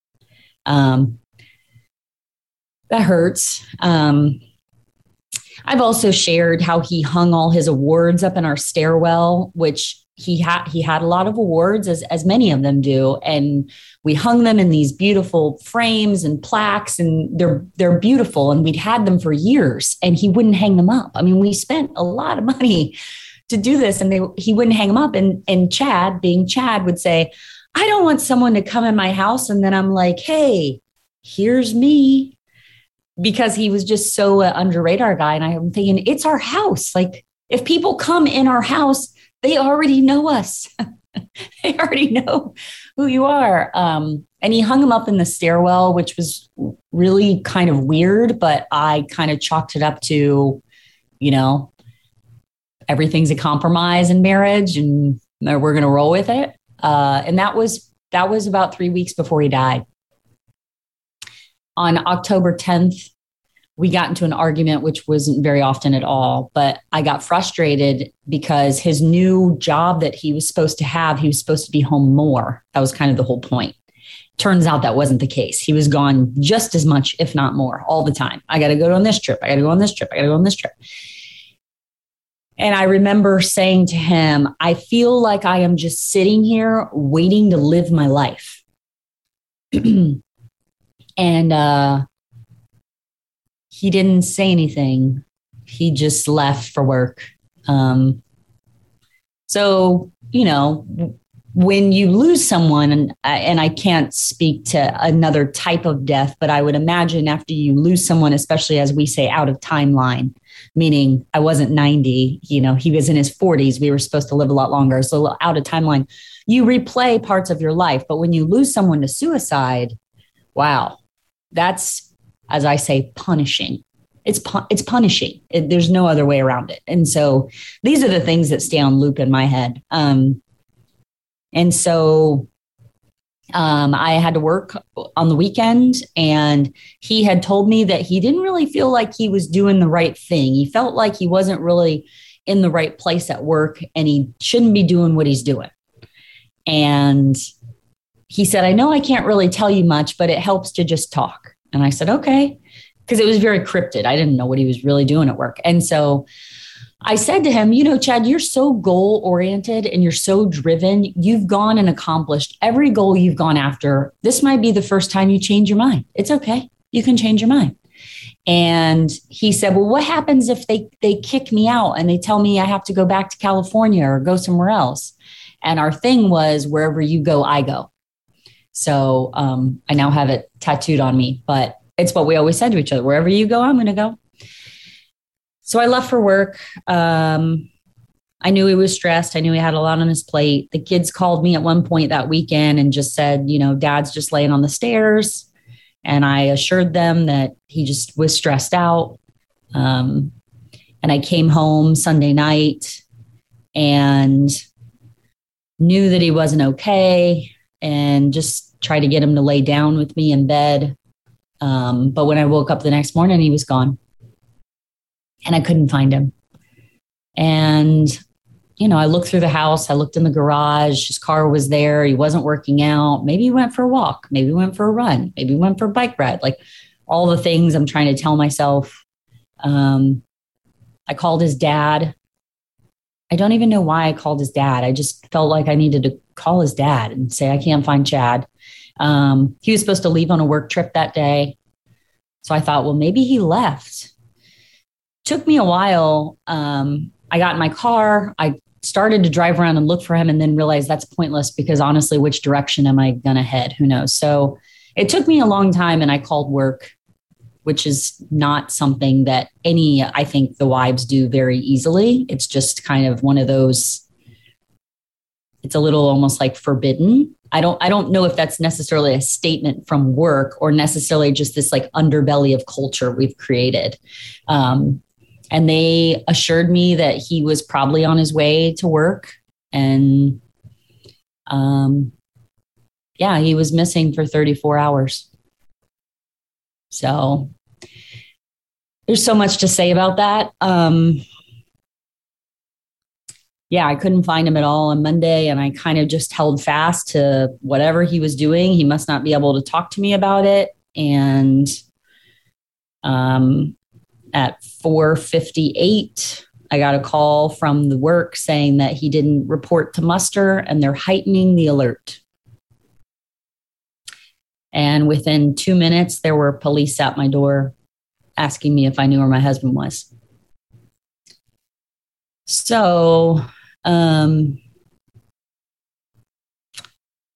you know, I, it's just not how it was supposed to happen. So I just had some random cop say, ma'am, do you know where your husband is? And I said, no, I can't find him. And um, within a minute or two, he kind of reached in his car. It was a little awkward. And he just sat, stood up out of his car and said, ma'am, I'm sorry to tell you, but we've found your husband and he's taken his life. So here you have a Navy SEAL who served almost 21 years in multiple combat deployments, who has a Silver Star, who has the Bronze Star with Valor, has a Navy Marine Corps Medal, who is well respected, um, who's done well in, in most of what he sought out to do in life. And here is his wife who gets told by a cop who doesn't even know her first name. That sucks that sucks. And you don't get a do over. So,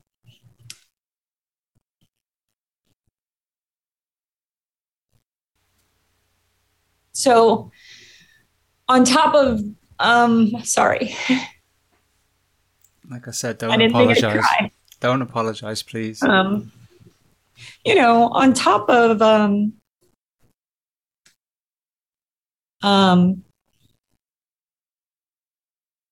it's such a weird thing because in this life that we live, we honestly, I, I don't want to speak for all the wives, but I do think that there are us who have to really think through if our husbands were killed because we've attended, unfortunately, many funerals of our friends in these years. And what I always kind of would hold on to is that one, he would be doing what he loved to do, he would be protecting the country, and that hopefully it would be very quick and he wouldn't even see it coming. I don't know that. You know, I don't. Was he scared? I don't know. He was alone. It's just um it's just really shitty. it's really shitty and he didn't deserve to sit out there that long. I didn't deserve to worry that long. There's just I don't know what else to say. So there's a lot of um, additional trauma for myself that I don't feel like had to happen. But but it is what it is. So well, firstly again I'm I'm sorry to, you know, pull you down that path, but at the same time, you know, this is the raw emotion that these events create, you know, and what's so tragic is just like you said, you know, when a firefighter is killed in a burning building, you know, when a cop's killed, you know, protecting a school, whatever it is, that's what we signed up for.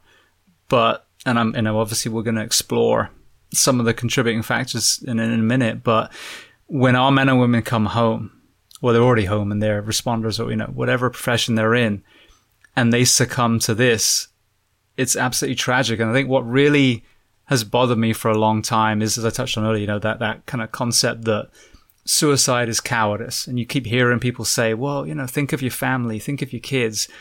What I've learned through this, through, you know, being married to, to someone who lost someone to suicide as well, is you, you mentioned the, the miswiring. That's what I see over and over again, whether it's, you know, the childhood trauma, you know, the TBIs, the sleep deprivation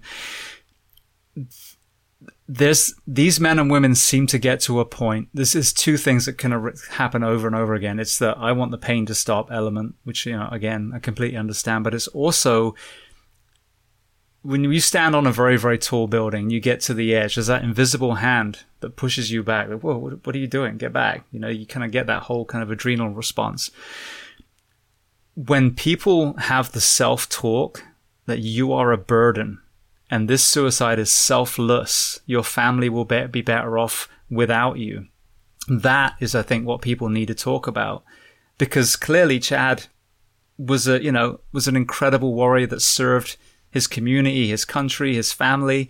So, you know, he's, he's not going to be quote unquote selfish and do this because that goes against everything that he is as a human being. So these TBIs, the sleep deprivation, the hormonal disruption, you know, all these elements that come into play are wiring the brain so poorly that these men and women believe that this is also an act of service, an act of selflessness. And that is, that is a conversation we need to have. Yeah. I mean, yeah, it's, um, I know that I can sit here and say, okay, I we donated his brain to research. I know that he had interface astroglial scarring due to blast wave injury. So there was physical injury to his brain due to combat and training. All those facts make sense to me the reading that I've done makes me understand that uh, what you just said, re, you know, the misfiring and wiring of the brain and this kind of like distortion of thoughts, that all makes sense. But at the end of the day, we're all human. And I've said before, the unconscious doesn't care about facts. And so he and I, the people that we were, you know as as driven and focused as he was i'm similar in that way and we like to do things well and we like to work hard and to to have a spouse that you saw as your ultimate teammate for 27 years not share any of his struggle with you, that that's what I want to change from this as well. Like I want the men and women who are struggling to please say something to I always say spouse or first responder. Like, who is the person in your life? At least give them the opportunity to try to ease that burden and, you know, cradle you in some way. And the fact that he didn't do that, common sense says, my friends are like, he was trying to protect you, he was trying to keep you safe. But at the end of the day, all I hear is, you weren't good enough. You were unwanted. And that you know now it's like a, a, problem that's twofold. You know his tbi brain injury led him to suicide has now led me down this path. It's like it's a constant conversation. So it's just complex. It's really complex. Um, but i agree i don't think that it is uh, the cowardly cowardice way out i i don't think it's selfish um, I do know I I say this, I'll be honest, I found out this morning a person I know took their life this morning before we talk. So my heart's a little heavy today. Um I think it just makes makes me really sad that that so many of our you know fellow warriors are are coming to this conclusion and feel so alone.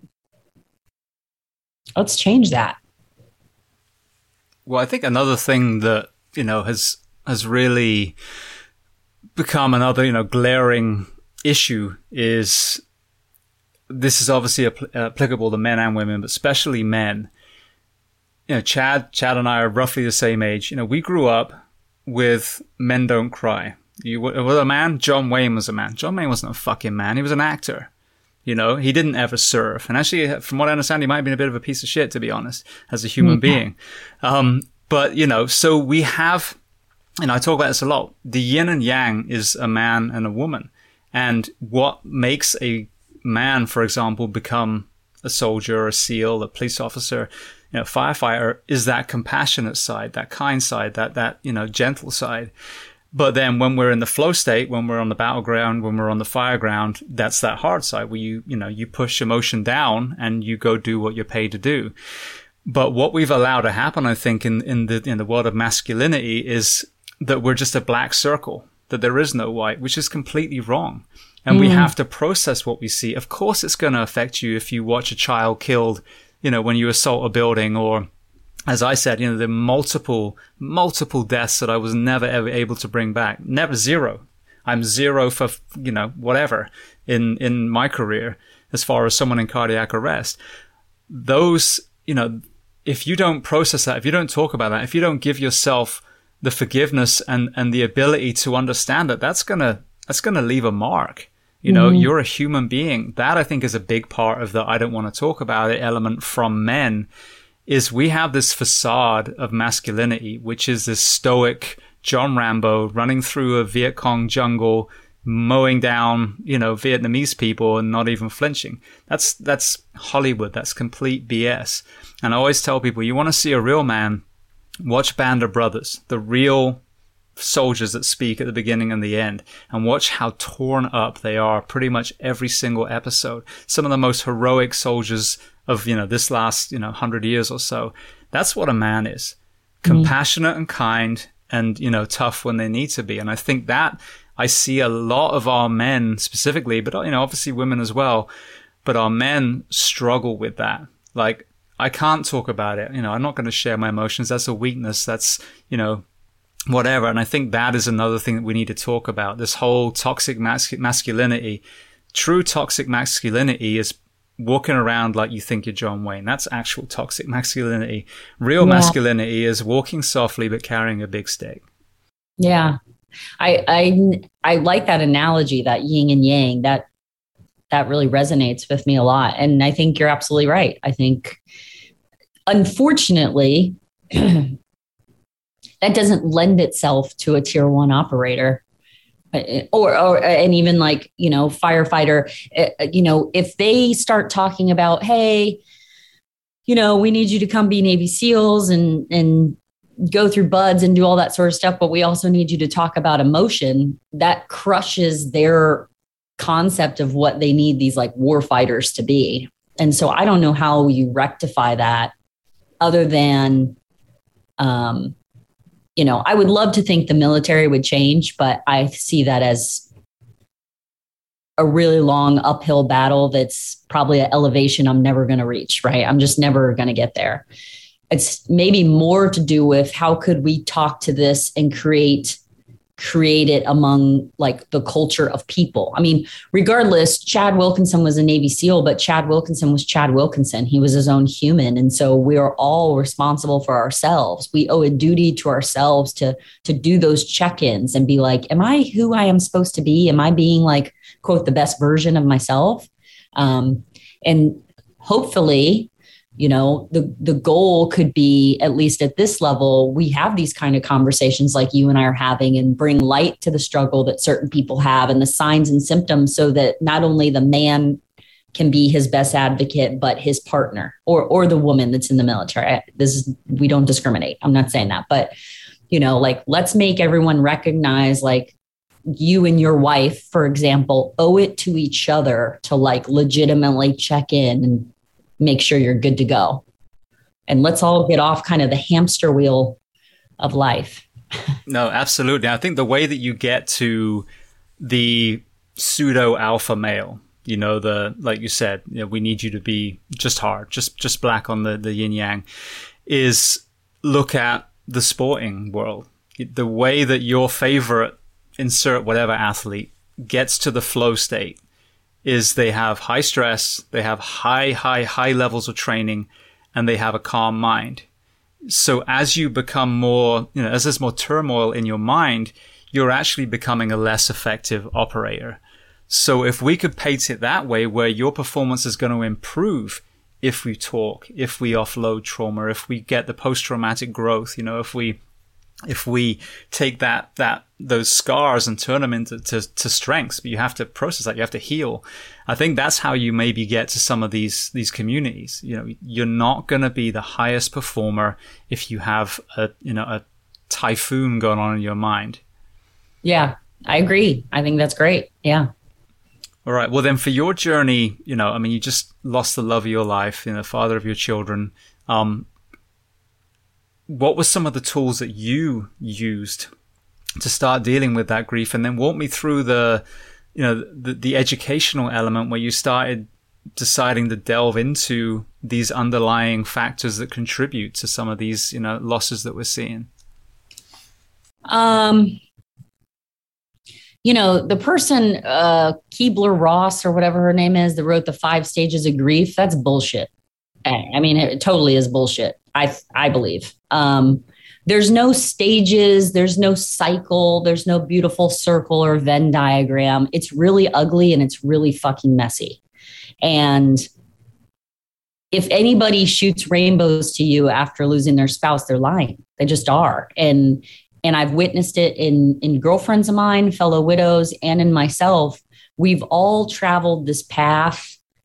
It's like a crazy highway right? That has no rhyme or reason. And and there's no judgment which is wonderful. At least i feel that way among each other. We've all chosen different things. You name it i've done it. Is kind of where it is. I you know hanging out with friends not hanging out with friends. Working out not working out. Sleeping not sleeping. Um and i'll i'll say that it's still hard. It's still very very hard. But the first two years um, they were just bad. Um, they were just bad. I mean, I took a hammer to my bathroom door many times. And when my girlfriend insisted on replacing the bathroom door, I beat it up again.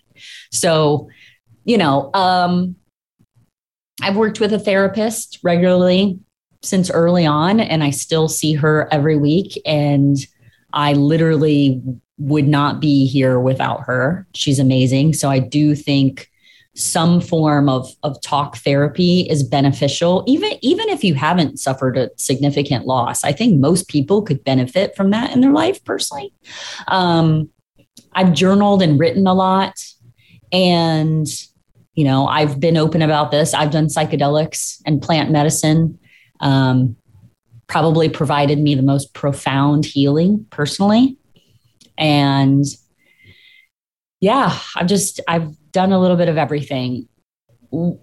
I think what led me down, I don't think it was necessarily I was led down this path, but when you you know, like I've said so many times, suicide just leaves you with so many questions. Like, I just need to understand what do I not understand? And and so for a long time early on, I would scour, I would scour our laptop. I would look at every photo, every video. I found a voicemail, I replayed it. I looked at all of our email communication. Um, and then obviously I started once I learned about interface astroglial scarring I started reading about that and then TBI, PTSD, blast. Anyway, I wouldn't sleep. I didn't, I, I was like a vampire. Like I did not sleep and just in the middle of the night studying. And I think it's just that constant quest of wanting the answer. Like I wanted to know what's the answer until I finally realized there isn't an answer. And that was helpful to recognize it's such a weird thing to know I'm going to live the rest of my life with questions I'll never get the answer to. And um, once I could get to that spot, it was a little better.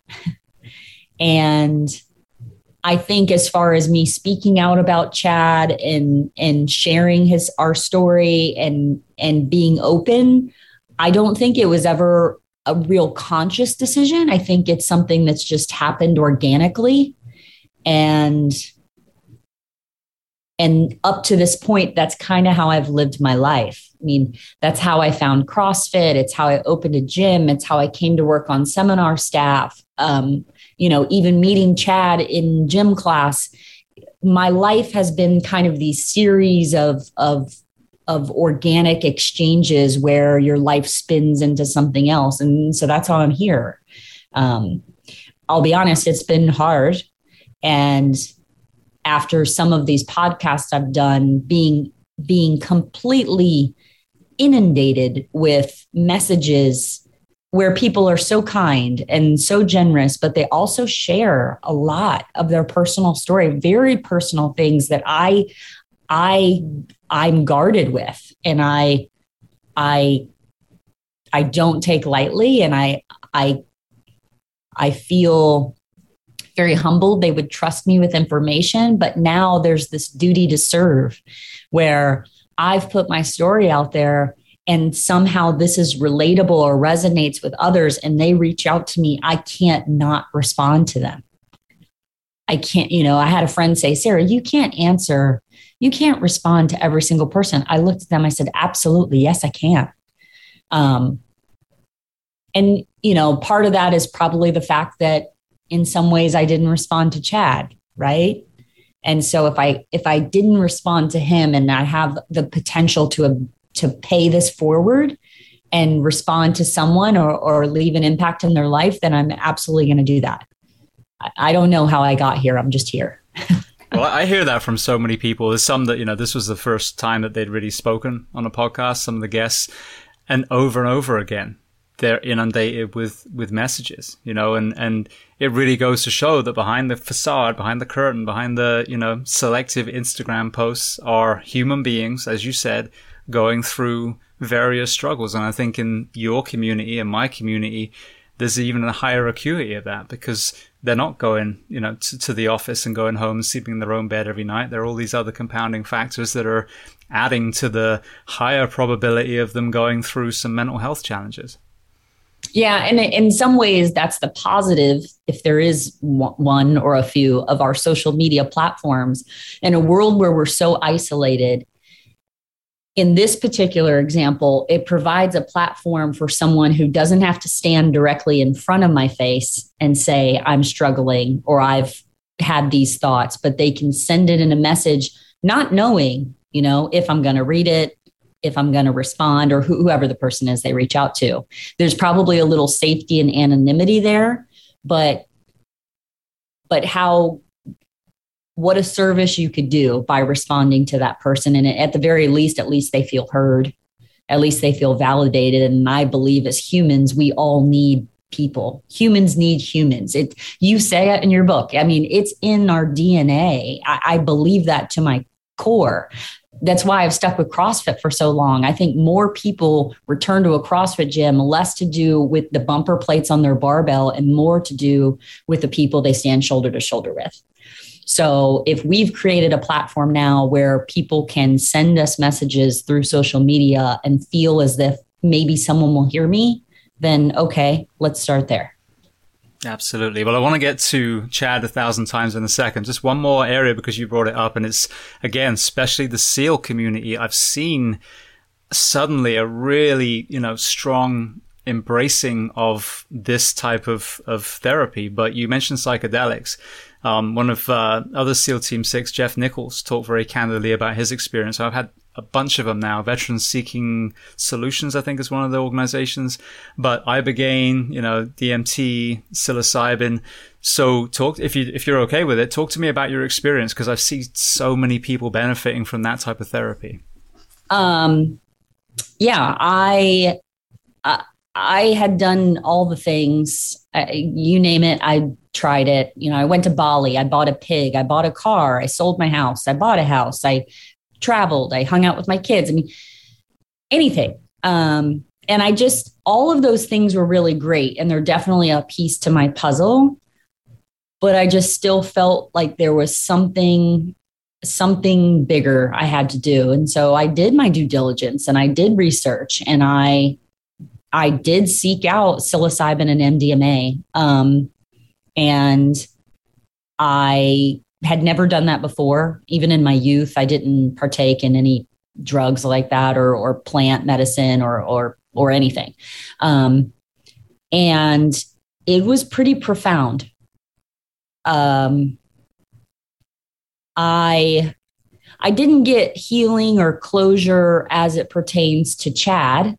I saw him. He was there. He was with me. He never spoke. He was always smiling. But what it what it really brought light to me, which is which if you talk to people in the plant medicine world, what they'll tell you is plants plant medicine brings you what you need. And when they said that to me beforehand, I thought that's kind of hokey. But in my experience, what I really learned through this journey was all the people that I do have in my life. That I am surrounded by a pretty incredible community of people. And truthfully, that community has only double, triple, you know, compounded since Chad's loss. So, you know, there's the military community, there's the CrossFit community, there's my other friends in between, and now my GoRuck and Chad 1000X. And, and it allowed me to really understand there you can surround yourself with amazing people might not be the love of your life but they can help hold you up when you can't stand. And um, it just impacted me. And a few months went by and I was still really struggling. Um, again, you know, I ha- I've had to walk this path with teenagers. My, our daughter was 17 and my son was 14. And I don't want to really talk a lot about them, but but they're amazing and they have impressed me, but they've also struggled. And it's it's just been very hard for us. And so I did seek out further treatment um, and I went out of country again and I did Ibogaine and 5-MeO DMT, which was besides watching my daughter go through open heart surgery when she was two months old, it's probably and losing Chad the hardest thing I've ever had to do.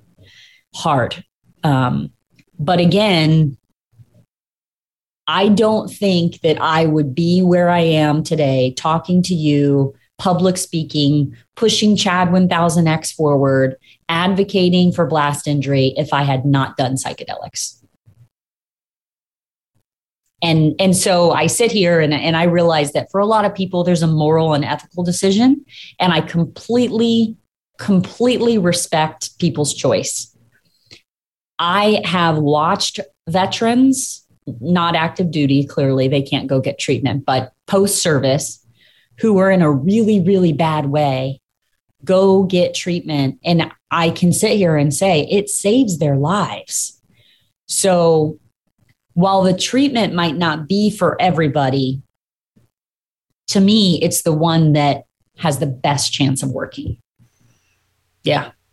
Yeah, no, I mean, I've, I've heard it from multiple people. I mean, Dan Cirillo and Nick Norris, and like I said, Jeff, and you know, the list goes on and on and on. Even Johnny Walker, who was uh, originally from Iraq and he became one of the SEAL team's interpreters, and they got him over here. He just went through it, you know. And so, you know, one of the things I talk about is the war on drugs and the ridiculous, you know, drug prohibition that we have. And one of the big arguments to to look at that again is that we have people that are fighting and dying for our country and the people that do come home, they have to go overseas to get this treatment. So I hope that there's a push, you know, to get past, as you said, some of that, that ethical thing. I don't think it's ethics at all. You know, cultures have been using these, these, uh, plant medicines for centuries, if not millennia. We just oh. imposed oh. this ridiculous law about 90 years ago. Well, not even we, a racist dude and his, his, you know, cronies after the alcohol prohibition was an epic failure. Well, and I agree. I mean, I, I, agree with what you said. I don't necessarily think it's an ethical issue, but that's what people are going to default to. They're going to fall back on that. Like, well, you know, my beliefs. He, here's here's what really was like, huh? When that when it was said to me this way. So, if you go to your doctor, and we know that the military really likes to medicate our veterans, that should be a whole separate podcast for another day. We want to just pop them full of pills. If you go to your doctor and they say you need to take this pill, what do they also say? They're going to say it's going to take, you know, 2 to 3 weeks to kick in and oh by the way, here's a whole list of side effects. And oh by the way, you might get really dependent on them and it's going to be really hard to wean you off. Wow, you want me to take this? Yeah, it'll be great. Sounds terrible. Plant medicine, they say, okay, it grows on the earth like our planet has produced this, which goes into a lot of our food system, right? We eat food that our world grows. So here we've got this plant. You can take it, it's effective almost immediately, and you won't become dependent on it. Why is this an argument? I don't get it. I don't get why that why there's any argument. But Yep. Well, yeah. I think the more people that come on here, you know, and obviously other podcasts too, and, and start educating everyone, myself included. I didn't know about you know ibogaine and psilocybin and some of these things and their impact not only on PTSD but on TBI. I believe yeah. psilocybin's the only you know product they found so far or plant that actually seems to heal TBIs, which is incredibly you know um, encouraging. Yeah. Yeah. So yeah, there's no argument for it at all. It's complete bullshit. yeah.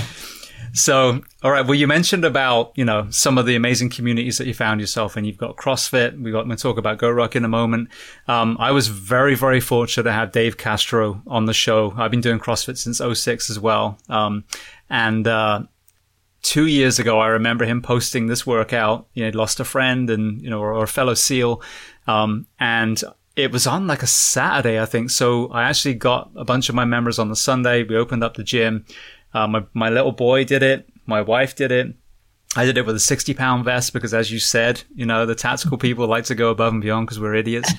Um, and, uh, yeah. you know, we, we knocked it out. But, um, so talk to me about, you know, the, the, the genesis of, of Chad 1000 times and then can lead me through GORUCK and let's talk about 2021. Yeah. So I, um, gave a eulogy at Chad's memorial and in there, I spoke about him doing this workout to train to climb Aconcagua, just trying to give really reference to the type of person he was and the and the focus and the drive that he had. Obviously, there was a bunch of CrossFit family members in the audience, and I think one whispered to another and said, "That'd be a great workout." I, I never foresaw that was never on my mind, obviously, in those moments how that would play out. But so I made reference and um, and Dave did do it. He sent me a message maybe December sometime and said, Hey, I'm at HQ. I'm with, so, you know, he listed a group of our friends and said, We're going to do the workout. And I thought, Oh, that's cool. And so he did it and sent me a couple photos. And I do know he was interviewed with Morning Chalk Up and they talked about it. And so I, you know, while he didn't invent the workout or come up with it, I do think probably his post made people go, Wait, what? What is this? What are we doing? And and then what we saw is people kind of took to the workout. And you know, I would see every once in a while someone, you know, picking a picking a workout. They'd do this one, and obviously it's minimal equipment, so it's a thousand step ups with a forty five pound pack. and this is what he did to to train for mountains. And he would do it in our garage, and he would take a projector and he would project Aconcagua, the mountain, on the back of our garage door again, focused. So he knew he was doing these step ups because he was going to go climb that mountain. Um, and then fast forward to 2020, I guess. So 2019 goes by, and my gym did it again right around the anniversary of his death. And, you know, here or there, people were doing the workout. But 2020 in August, I get a call from GoRuck and they say, Hey, we'd really like to do this workout and it'd be, you know, I think it would be good and, and we could get more people to do it and make it a thing. And I remember being on the phone and I, I didn't know GoRuck. I didn't know Jason. I mean, I knew what GoRuck was, but I didn't know Jason or Emily McCarthy. And I went, what? No. And they were like, oh, okay. Well, roger that. And uh, yeah, my first instinct was no. And, and truthfully, I think my first thought of no was, I'm I, while I'm here talking about Chad and I've shared a lot about his life, I'm I'm very protective of him because I know how quiet he was. And if you would have Googled Chad Wilkinson prior to October 2018, you would have never found a single thing out about him. He scrubbed himself on the internet. As far as world knew, he didn't exist. It's how he liked to be. And I thought, man, his face was everywhere. I struggle with that a little bit. Um, but as the story goes, I took a van trip through the Pacific Northwest for 10 days all by myself. And I thought about a lot of things. And I thought about here it is almost the two year mark. And I kind of had this feeling of like, come on, Sara, like, get your head out of your ass. Like, you got to kind of like, you're a doer. And I hadn't really been doing that much. I was just kind of existing. And I laid on a picnic table in the middle of the redwoods for hours. And I just realized, you know, I think we could take this workout and we could do good with it. And if we can do good with it, then I'm okay with with showing his face and sharing his story. And so that's kind of what happened. And I called him back, and um, and that's how it's rolled. I mean, it's it's completely in my control. GoRuck says they work on behalf of me. They've been incredibly supportive. Uh, we do the workout. Chad died on the 29th of October, but I I like that the workout is done on Veterans Day or, or bookmarking either weekend because while Chad's story is I've had people say it's a good story. And then they'll say, oh, well, I mean, it's not a good story. I'm like, no, I understand what you're saying. Like, I understand the message. Yeah, that's that's his story and this is his workout and it's what he really did do. The bigger story though is for people to actively engage in Chad 1000X in their gym or with their neighbors or with a friend and recognize how many of our current veterans have invisible wounds. How many of our current veterans have really paid a pretty big price for their service, even though they're still living? And and that's that's where I want the conversation to to always kind of come home to. Yeah, and it's it's I mean it's so important, like you said, the community element, you know, the actual you know, the reason that we're, I think, you know, the hero awards are, are great because you're talking about that person as well. You know, that they're not forgotten. Um, but I heard one of my guests say it was one of the near suicides and, and they, they had in a moment where they're like, I just spent X amount of time stopping the enemy from killing me and then I'm going to go and do it by my own hand. I think, I think maybe, yeah. maybe one of the, the people, it was one of their family members that said that to them. I think the dad or something. But, um, but that's it. Like, you know, having this conversation. Of course, there's a fundraising element too, but bringing that community together and get people talking about suicide because most of the hero awards are, you know, KIA ultimately, whether it's, you know, yeah. the first responders or the military.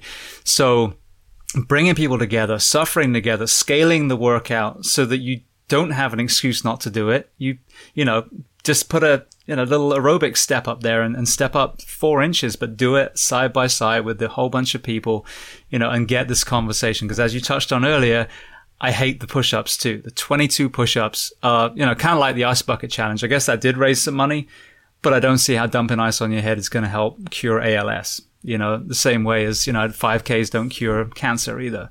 You know, it's, right. it's, it's, actually maybe we should look at the things that are giving us cancer in the first place. Um, but yeah, so it's it's so important. Um, we're hosting it in our gym on October 11th. That's going to be our our workout for the day. Um, I just ordered my shirt and patch. Um, so for everyone listening, tell me, you know, tell me fr- from from the the person now sitting on the couch hoping this will be the first thing they ever do to get their journey back to, to wellness through to the, the SEAL operator who's listening as well. You know, what are the, you know, how can people sign up? How can they find the information and how can they, they scale? How can they, you know, make sure that everyone's doing it side by side in some sort of community? Yeah. So the so the workout, um, one thousand step ups with a forty five pound pack. If you do it that way, we we call that expert if for some people in the CrossFit world, you might think of it as RX, but this is not a CrossFit workout. This is an everyday human workout. Um, if you want to scale further, we refer to that as standard. So you might use a lighter weight, but perhaps still use that 20 inch box. And then you can go slick, which means no weight and even a lower box. And truthfully, you can even scale it further from there. So, I mean, I had videos last year of people just stepping up on the first stoop to their front porch it, it really has less to do with the way in which you complete the workout and the time that it takes you to do the workout. It really has more to do with the heart and sweat and energy you put in during those step ups and, and really, you know, who you can share the, the suffering with and, and, and where your mind goes during those step ups for some of our military guys doing it, you might think of your own struggle or a fellow buddy that struggled, a friend you've lost. For the family members of military, take some time to reflect on what you've given for your loved one's service. For the neighbor who's not affiliated with the military, spend that hour really reflecting on the freedoms that you enjoy because of our service members in uniform. Um, it, I can't express enough how important it is to bring people together and do this together. Uh, I've said before, but step ups, it's not technical. We do it every single day. And we've already discussed you can scale it and not step up as high or not carry weight. This is not complex, it's not technical.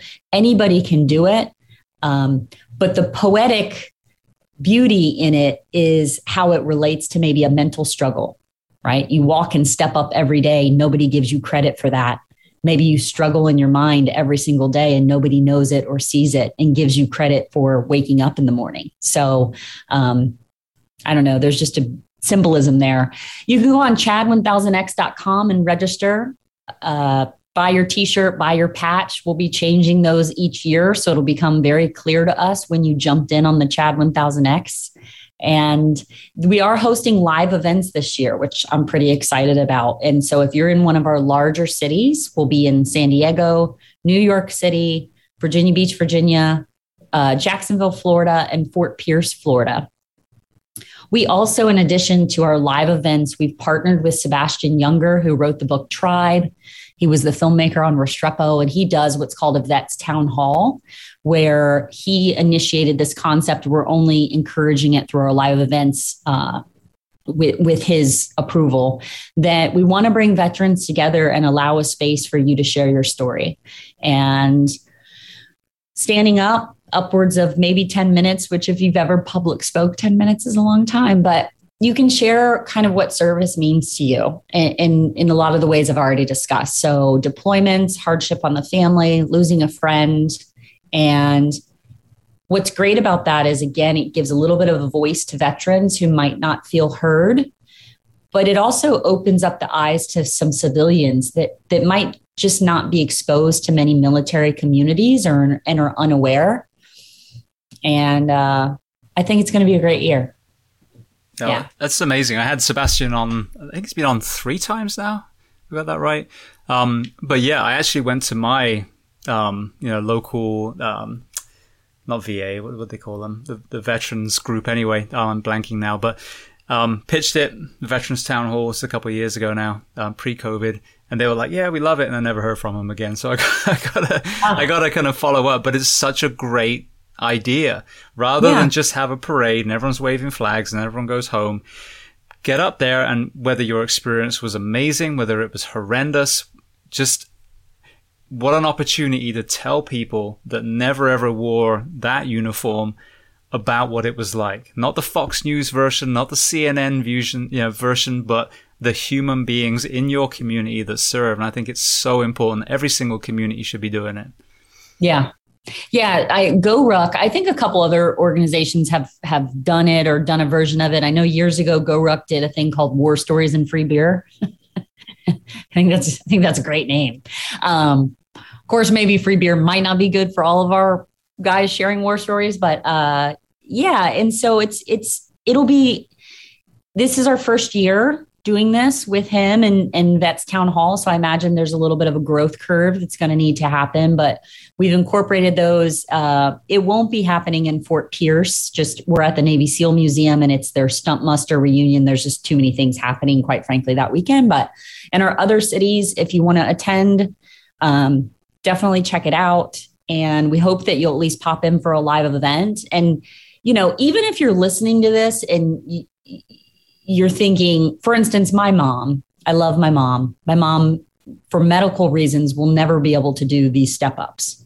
But I know for a fact she would show up to a live event if there was one near her house to at least watch and support. And so there's no rule that says to attend a live event, you actually have to participate in the thousand step ups. If you just want to go and show your support, I'm sure everybody there would appreciate it too. So chad1000x.com, you can register and find out those cities that we'll be in. Otherwise, if you've got nowhere to go, grab your neighbor and let them know you don't know this yet, but we're about to do a thousand step ups. There's a training plan too. There's a training plan on Chad. 1000. I was going to just say that. So I did it and I remember my ass being so sore a couple yeah. of days after and I was I like I like jumping into it. I like doing, you know, mud runs or whatever because it tests especially CrossFit. It tests your training and say, all right, am I ready for this? Yeah. Um, obviously, there's a lot of people that maybe haven't climbed in the fire service. You sure as hell should be climbing. So our profession should be pretty well, well prepared for this. Um, what, you know, tell me about those prep plans. If the average person maybe isn't doing a lot of vertical ascension in their life, how can they get ready? Yeah. So the training plan is on Chad 1000X. You can download it, print it. We've had gyms like laminate it and post it in their gym. All that's great, awesome. We encourage it. And really, it's just done as more or less a cash out. So if you're going through your typical workout, whether it's CrossFit or Orange Theory or your traditional gym of bodybuilding, and just doing it as a cash out. It shouldn't take tons of time, but the goal is we're just trying to build up a little bit of endurance and stamina to do those step ups you know, in addition to doing all the step ups, I hope people will recognize this this workout doesn't have to be done alone meaning one person completing all thousand. For many people a, a better option a, a, safer option because while it's not technical you and i both know volume in itself can be pretty po- problematic. Share it with a friend and so if you and i were doing it you'd step up you'd step down i'd step up i'd step down um, that's a great way. You could just split the work and and not do quite as many reps. Absolutely. Well, I'm very excited. Like I said, we'll be hosting it at CrossFit Iron Legion downtown Ocala. Everyone that's listening, um, I'll probably be there at 8 a.m. So you're gonna have to get your ass up early if you're gonna work out with me. Um, yeah. but yeah, we're gonna we're gonna get everyone fired up. I'm gonna use this platform to to get as many people, um, you know, participating as possible. Now, the fundraising element, where where are you sending the money? So the money is split between the Navy SEAL Foundation and the Step Up Project, which is my my own entity. Um, I've started last year. We partnered. All funds went to the Navy SEAL Foundation. They've earmarked those monies to go to programs for veterans for brain health. Uh, the fact that the money is being split, ultimately, I'd like to grow my side in that as we've discussed, my husband was a Navy SEAL that took his life. This this suicide does not discriminate. Uh, and this is not just a Navy SEAL problem. So I want to see money going to other organizations that provide actionable programs for veterans' mental health and that could span right? That could army marine coast guard. This workout spanned the globe last year. If if we could potentially grow this the way i would like to grow it i would like to be able to take step up and then incorporate that in other organizations in other countries that service their military. Um, it's it's not just our united states troops that are exposed to war. It's everyone. So let's help everyone. Absolutely. And where can people find the Step Up Project online? Uh, you can find us on Instagram at the Step Up Project. That's going to be the best way to find us and follow us for now. Beautiful. Well, Sara, I want to transition to some closing questions. I know we've been talking for well over two hours now, so I want to let you go. Um, the first one I'd love to ask is there a book that you love to recommend? It can be related to our discussion today or completely unrelated. There was a few I read. There, Megan Devine is a widow. She lost her husband tragically. He he, or uh, it was her fiance, I believe, and he drowned. He drowned in front of her, and um, she's gone on to more or less become almost like an expert in in loss. And she wrote a book called "It's Okay, You're Not Okay." I found that to be pretty pretty great. Um, at the risk of maybe sounding, I don't know, I don't know what the word is, but all of Brene Brown stuff is I I've I got a lot of value out of that too. And um, there's another woman, her name is Nora McInerney. She also has a podcast. She's written multiple books. She also is a widow. She lost her husband to cancer. And uh, I appreciate her kind of real, like straightforward shot at at grief and loss and just how ugly it is. And it's not all it's it's not all the platitudes that people say. Let's let's just erase that from humanity. Don't say he's in a better place. At least you had that much time. Uh you know you're so much stronger because of this. Just let's just stop just stop all that. So th- those three people those books and resources are what i like. Yeah. So. yeah i think i've heard it a lot you know oh, it's god's plan I don't think that's oh. very consoling to someone that just lost someone. You know what I want people to say, and I've had a few people say this. They say, "This happened." I I don't even know what to say. I, I just know this sucks, and I appreciated that so much. Like, just be real. There's also a show, which it is a show, but whoever wrote the show is very in tune to grief. So I can only imagine that that they've lived it is it's called the afterlife. Have you seen this? Um, I you know uh, I haven't seen it, but I have heard of it. I remember seeing it, you know, advertised. Ricky Gervais is that his name? Ricky Gervais. Yes. Um, I'm telling you, if you have someone who has lost a spouse and you can't imagine what that is like, go watch this show because some of the things that he said, I mean, I laughed and cried he said that I was like, oh my gosh, I've said that. I've done that. It's it's pretty spot on. Yeah. Beautiful. Well, that answers my second question. That's a great recommendation. So thank you. Um, the next one is there a person you'd recommend to come on this podcast as a guest to speak to the first responders, military, and associated professions of the world? Mm. Um, I probably have a couple, but uh,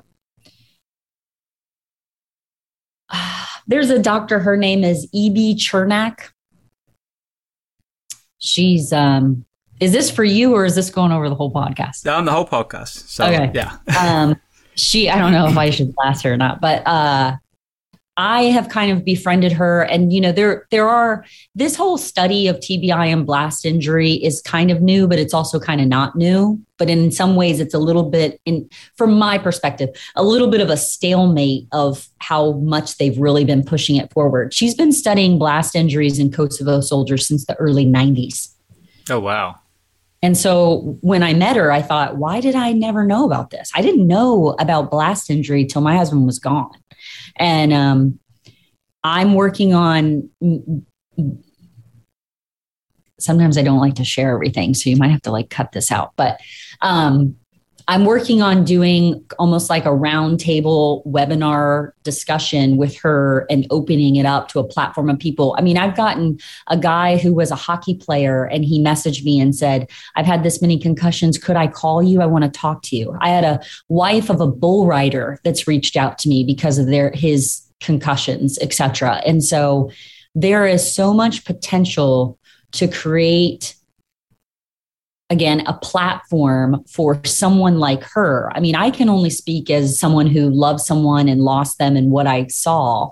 She can speak to it from a science and research perspective. And and i think both sides of the coin are valuable. Um, i think she's pretty interesting. She's from like serbia though so she has a really thick accent. Um, I, I think she's pretty impressive. Um,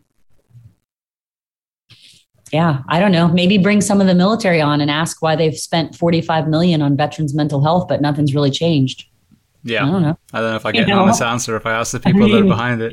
it's like, um, so yeah. And, you know, if you're open, obviously, to like the psychedelic space, you know, perhaps creating a, creating a conversation around that, um, with some other people that that have also experienced it. Maybe they were military, but also some of our our leaders in in the plant space.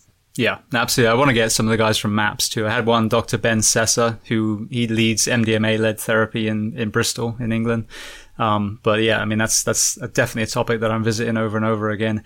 One thing I didn't really kind of get you to expand on. I know we're on closing questions, but just, just educate us on what you've learned about the effect of TBI and the expression mentally and physically of our, our military or anyone else who gets, you know, concussed multiple times? Oh, you know, I got to think about this. It's very clear when someone has a physical injury you see them. And in our military we we see people with a limp. We see people with who've lost limbs and they have prosthetics. And it's just it's very clear something was given up. You know they they sacrificed something for for their service in this instance. But military or not many people like i mentioned the bull rider and the hockey player and and chad did soccer and um, you know, my friend Sydney, your husband Bill, took his life. He was a D1 football player. So clearly, you know, there's a history of blows to the head. Our brain sits inside our skull and it's meant to move around. That's what the skull is for. It's there to protect you, but it's not meant to just be banged around essentially like a ping pong ball time and time and time again.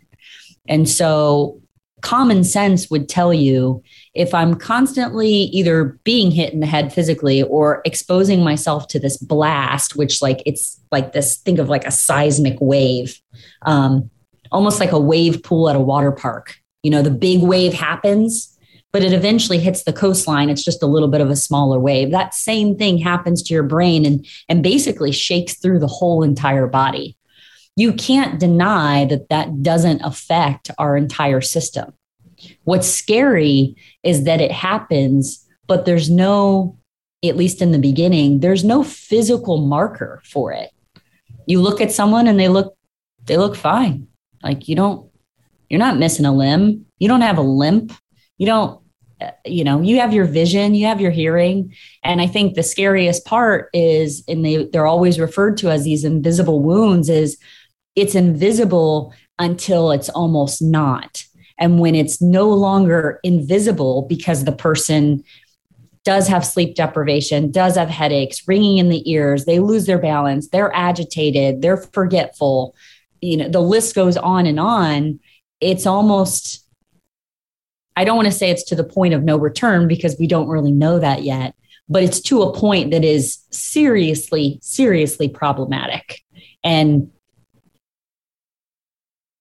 I guess trying to get people to understand that uh, when, and, and again, this is my my thoughts. I'm not a scientist, but if you're with someone who's exhibiting these symptoms, it isn't like they just got hit in the head yesterday and then this this is the aftermath of it. It's been like a brewing storm. It's just been brewing in there and it's getting bigger and bigger and bigger. I don't know if that answers your question, but no, it does, and I think it's just important to hear the TBI perspective as well because you know I talk a lot about sleep deprivation, and you know Kirk talks about you know you take TBI, which is de- demyelination of the nervous, you know the, the sheath of the nerve, and then you take sleep deprivation, which is also demyelination of the nerve, and so you know you've got this compounding element. So you might have you know an MMA fighter, a soldier, whoever it is, who maybe hasn't seen bad stuff, hasn't had to do anything horrendous. And they're still going through this, you know, and their partner is like, what the hell is wrong with, you know, with my husband and my wife? And, you know, if we're not thinking also about the TBI element, a lot of us are missing it. And you saw, you know, was it Junior Seau, I think the mm-hmm. football player, who ended yeah. up shooting himself in the chest just so that people could study his brain. Aaron Hernandez story, another example. Um, you know, these are, not only, and then you got TBI, you've also got ALS. I had a, a, firefighter on who's got that, and there's a you know head injury element to that too. So yeah, these are these are very very important things for us to talk about, not only with brain health, but when we're looking at mental ill health, anxiety, depression, suicide. That this is a compounding element, and if you are the breacher, if you are a football player or you know a, a fighter or whatever it is, this is a very real you know, disease process that we have to be monitoring as well. But as I heard, I think you mentioned in one of the other interviews, sadly, it's only post mortem that you're able to really see the damage. Yeah, it, the body is interesting, right? Have you ever broken a bone? Um, funny enough, no, and I'm 47, but I bruised okay. a bone, which was absolutely a nightmare. I've broken bones. And years ago, we had a conversation with Chad and the kids, and everyone said they'd never broken a bone except for me. And within like two weeks, every one of us had broken a bone. Everybody was in a cast. but for instance, if you break your hand, it's very aware of what you no longer have access to because you use your hands for everything, right? Like opening the doorknob, the jar what we don't take into account is the parts of our body that work for us every single day, but we don't have to put a lot of energy into it. Or have you ever tweaked your back or your neck? Oh yeah, I had a terrible. You heard in the book my back injury. It was horrendous. But, and you don't you don't sit around each day going, "I'm glad my back was able to sit me down. I'm glad my back was able to stand me up." And so the same thing with the brain. You just take for granted this like amazing brain and and the way it serves us. And and to your point, if you don't get enough sleep just like our computer that I'm on, eventually your computer starts running slow. And what do you got to do? You got to turn it down. You got to shut it off and like reboot the whole thing. I mean, that's what sleep does for all of us every single day, operator, not firefighter or not. You got to technically reboot the system. And then when I think about TBIs, in the simplest way, and some scientists might not like this, but I just need you to picture it's a bruise on your brain if you get a bruise on your arm, well, it turns green and then it turns purple and then it turns yellow and then eventually it goes away. But the bruise on your brain, uh, I mean, that may never go away. And and really, what helps our body heal is blood flow. That's what we know. And so for Chad, going back to that, he climbed Aconcagua at 23,000 feet in January of 2018, and he took his life in October. Now, I don't have any science to back it up, but I do believe his lack of oxygen at that elevation sped up his deterioration. Yeah. And so just, I get so excited and like fired up about it. Just, yeah. I mean, I, brain injury is a real thing and it is seriously problematic. Just because you can't physically see the wound doesn't mean that it's not a big, scary beast because it is. Yeah. And I think a good reminder for me, for all of us in the tactical profession, is look at who you were when you stood on the drill ground, the grinder, you know, whatever it was that you physically stood on when you started your journey into the tactical profession. And then look at yourself now, 10, 20, whatever years you're in you are one of the most elite athletes mentally and physically in your community. That's why you threw on the uniform. That's why you pass the selection process. So if you find yourself now a shadow of your former self, that you need to do a full assessment physically, mentally, because you should be, you know, like some of these athletes that we see that are still in great shape, even though they've retired, they still look amazing. Our, yeah. our first responders and military, you know, that, that see a lot of combat, don't still look amazing. A lot of them look horrendous. So we have to we have to reverse engineer all of our injuries and try and rehab the damage as much as we can. That, that's that's a good point. I like the way you put that. Like if you look at yourself 10 years later and don't recognize yourself. I recently had to pull together a bunch of photos um, of Chad for a project I was working on. And you know, for a long time I'd scroll through those photos and I would just be sad and and um now I look at them I guess from a different lens and I started to recognize as I'm going back through the history of my photos that in about 2016 is when he stopped smiling. I didn't notice it then, but I look back at all of our photos and there's just a different, he had a different face. Like he didn't really smile and he kind of had this face where he was almost like looking straight through you, like he was just not there. Um, so yeah, I, I like the way you said that. If, if you don't recognize yourself, yeah. It's true. Yeah. Well, I just had a, a kind of brief glimpse of that myself, but again, at a lesser level. But I just went home. We start, we talked, talked about it before I started recording. I just posted a very transparent, um, video about, you know, some depths that I found myself in. And my mum said, you know, are you okay? You've lost your spark. And it's mm. the same thing. And I had a friend of mine, Chad, his name's Chad as well, was on, um, he had one of the guys that had a lot of childhood trauma and dealt with it with alcohol for years and we did a CrossFit workout together. They, you know, they, they call him, um, Diesel, I think, but he's just like, I, I wrote about him, a, a, pseudonym version of him in one of the chapters. Um, and I think I, I wrote about this very thing. On this picture, I think one of us had posted about this workout. Someone commented, that dude looks like he's seen some shit. And mm. that, that was the same thing. Now he runs this amazing thing called, um, Recovery RX, where he leads a CrossFit group of mm-hmm. you know recovering addicts um, amongst other people and is in the best shape of his life so you can heal from that but yeah you know our spouses like you were saying um, are the most important you know perspectives lenses that we have our, our, wives our husbands our children you know and one of the thing most eye-opening things that i've heard someone say and i've done it since is ask your husband your wife ask your children do you think i've changed well, you used to be so much more fun. Now you seem angry. And these are very, very important things because if I ask my fellow firefighter that I'm on that rig with 24 hours at a time, mm-hmm. we're as fucking tired and pissed off and just worn in, you know, worn into the ground as each other. So we both seem fine to each other. But to yeah. our families, completely different perspective. Yeah. Yeah. I agree. I mean, just communicate. I, I know it sound I'm not saying that's a solution, but like just communicate. Everybody communicate. I, and all platforms ask whether I've changed, but also, you know, I want to change this this stigma around suicide. People don't like to say that word.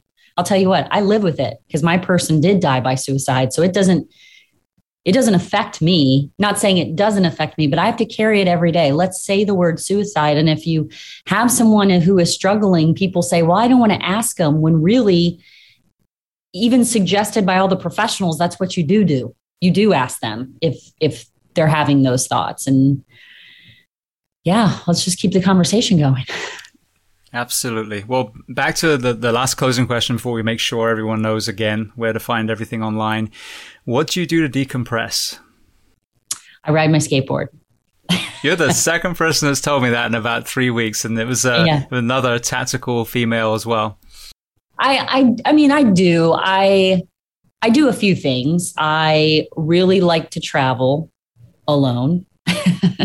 um, I hang out with my dogs. You know, a lot of most of it's done by myself, just because that's I'm I am actually more of an introvert, and I get fueled by being by myself. Is like how I have energy to to come forward and do things. But riding my skateboard hands down has probably been the best thing for me to do. Yeah. So if you're in Virginia Beach and you see me ride my skateboard, I'm in a therapy session. Leave me alone. Then, yeah. well, just just to touch on the introvert thing, I had a guy, Chad, the the, the one that I was just talking about. When on, on, the closing question with the book, he said there's a book called The Introvert's Edge. So I was like, oh, that sounds interesting. Put it on the you know on the web page, and the author actually contacted me. So oh, we, yeah? we did a conversation as well. And it was so enlightening because his definition of an introvert is what you said. It's where you get your energy from. You can mm-hmm. absolutely go and be in, you know, in a conference or whatever, or a club or a bar. But when it's time to level up, you go to your person, to your dog, be by yourself, whatever. The opposite, you know, the extroverts usually the one that gains energy from a large room. So for Chad, he would look at a bunch of boisterous firefighters and think, well, I'm not fitting in. What's wrong with me? You know, they're all having a good time. And that was actually a mental health you know, element for him. And once you understand the personality type, you go, oh, it's all right. I'm going to hang with the lads for a while. Then I'm going to go in my, my bunk room. I'm going to go around the back and, and just chill. And I, I was, I had an aha moment. I'm an introvert. Absolutely. I love these intimate conversations. I'm fine going out for a bit. But I'm the person where you'll turn around and like, where the hell did James go? I, am just going home. so yeah. I can relate completely. Yeah, I, we uh, we call that ninja dust when you're somewhere and you just don't want to be there anymore and you just disappear. Um, yeah, I think it took me a while to figure that out because I I always thought I was an extrovert. Um, being a military kid, move in and I can talk to people and do all that. But then years ago, I heard it defined that way, and I thought, oh, that makes sense. And I think over the years, I've probably changed a little too. But um, I was with a girlfriend last weekend and she's an extrovert and she's like, it's hard because I text and I'm like, hey, what are you doing? What are you doing? What are you doing? And I, yeah, you have to recognize and be okay with, with I don't want to call it a boundary, but like what you know. I'm comfortable knowing I'm going to go to this party and hang out and then I'm just going to leave when I'm done and and and I'll be better for it. Trust me. Absolutely. Well, just one more time then. So, where online can people find uh, Chad 1000X and anywhere else they can kind of reach out to you? Yeah, you can go to the website, www.chad1000x.com, and it'll have how to register. You can do a general donation if you don't want a t shirt or a patch. And you can check out live events. There's a tab at the top. Um, you can follow me on Instagram, Sara Wilkinson7. You can follow the Step Up Project on Instagram as well. Um, if you do Chad or any training and you want to post about it, we would love it. We hope that you'll tag us, tag me, Sara, tag the Step Up Project, tag GoRuck. Uh, you can tag the Navy SEAL Foundation as well. Um, we encourage we encourage you to share your progress as we get close to the date. And when you do it, let's post about it um, yeah. Beautiful. Well, Sara, I want to say thank you. And I, I, preface this with anyone that's really told a very courageous, you know, story. I understand the toll that it takes, you know, when, when you relive those moments, but I've seen, as you touched on before, the impact that these stories have. So I want to thank you for, for going there and being so selfless and, and telling Chad's story and, and educating us on all these elements. And, um, you know, thank you for for bringing everyone together with Chad Thousand X. I, I truly appreciate you being so generous with your time today.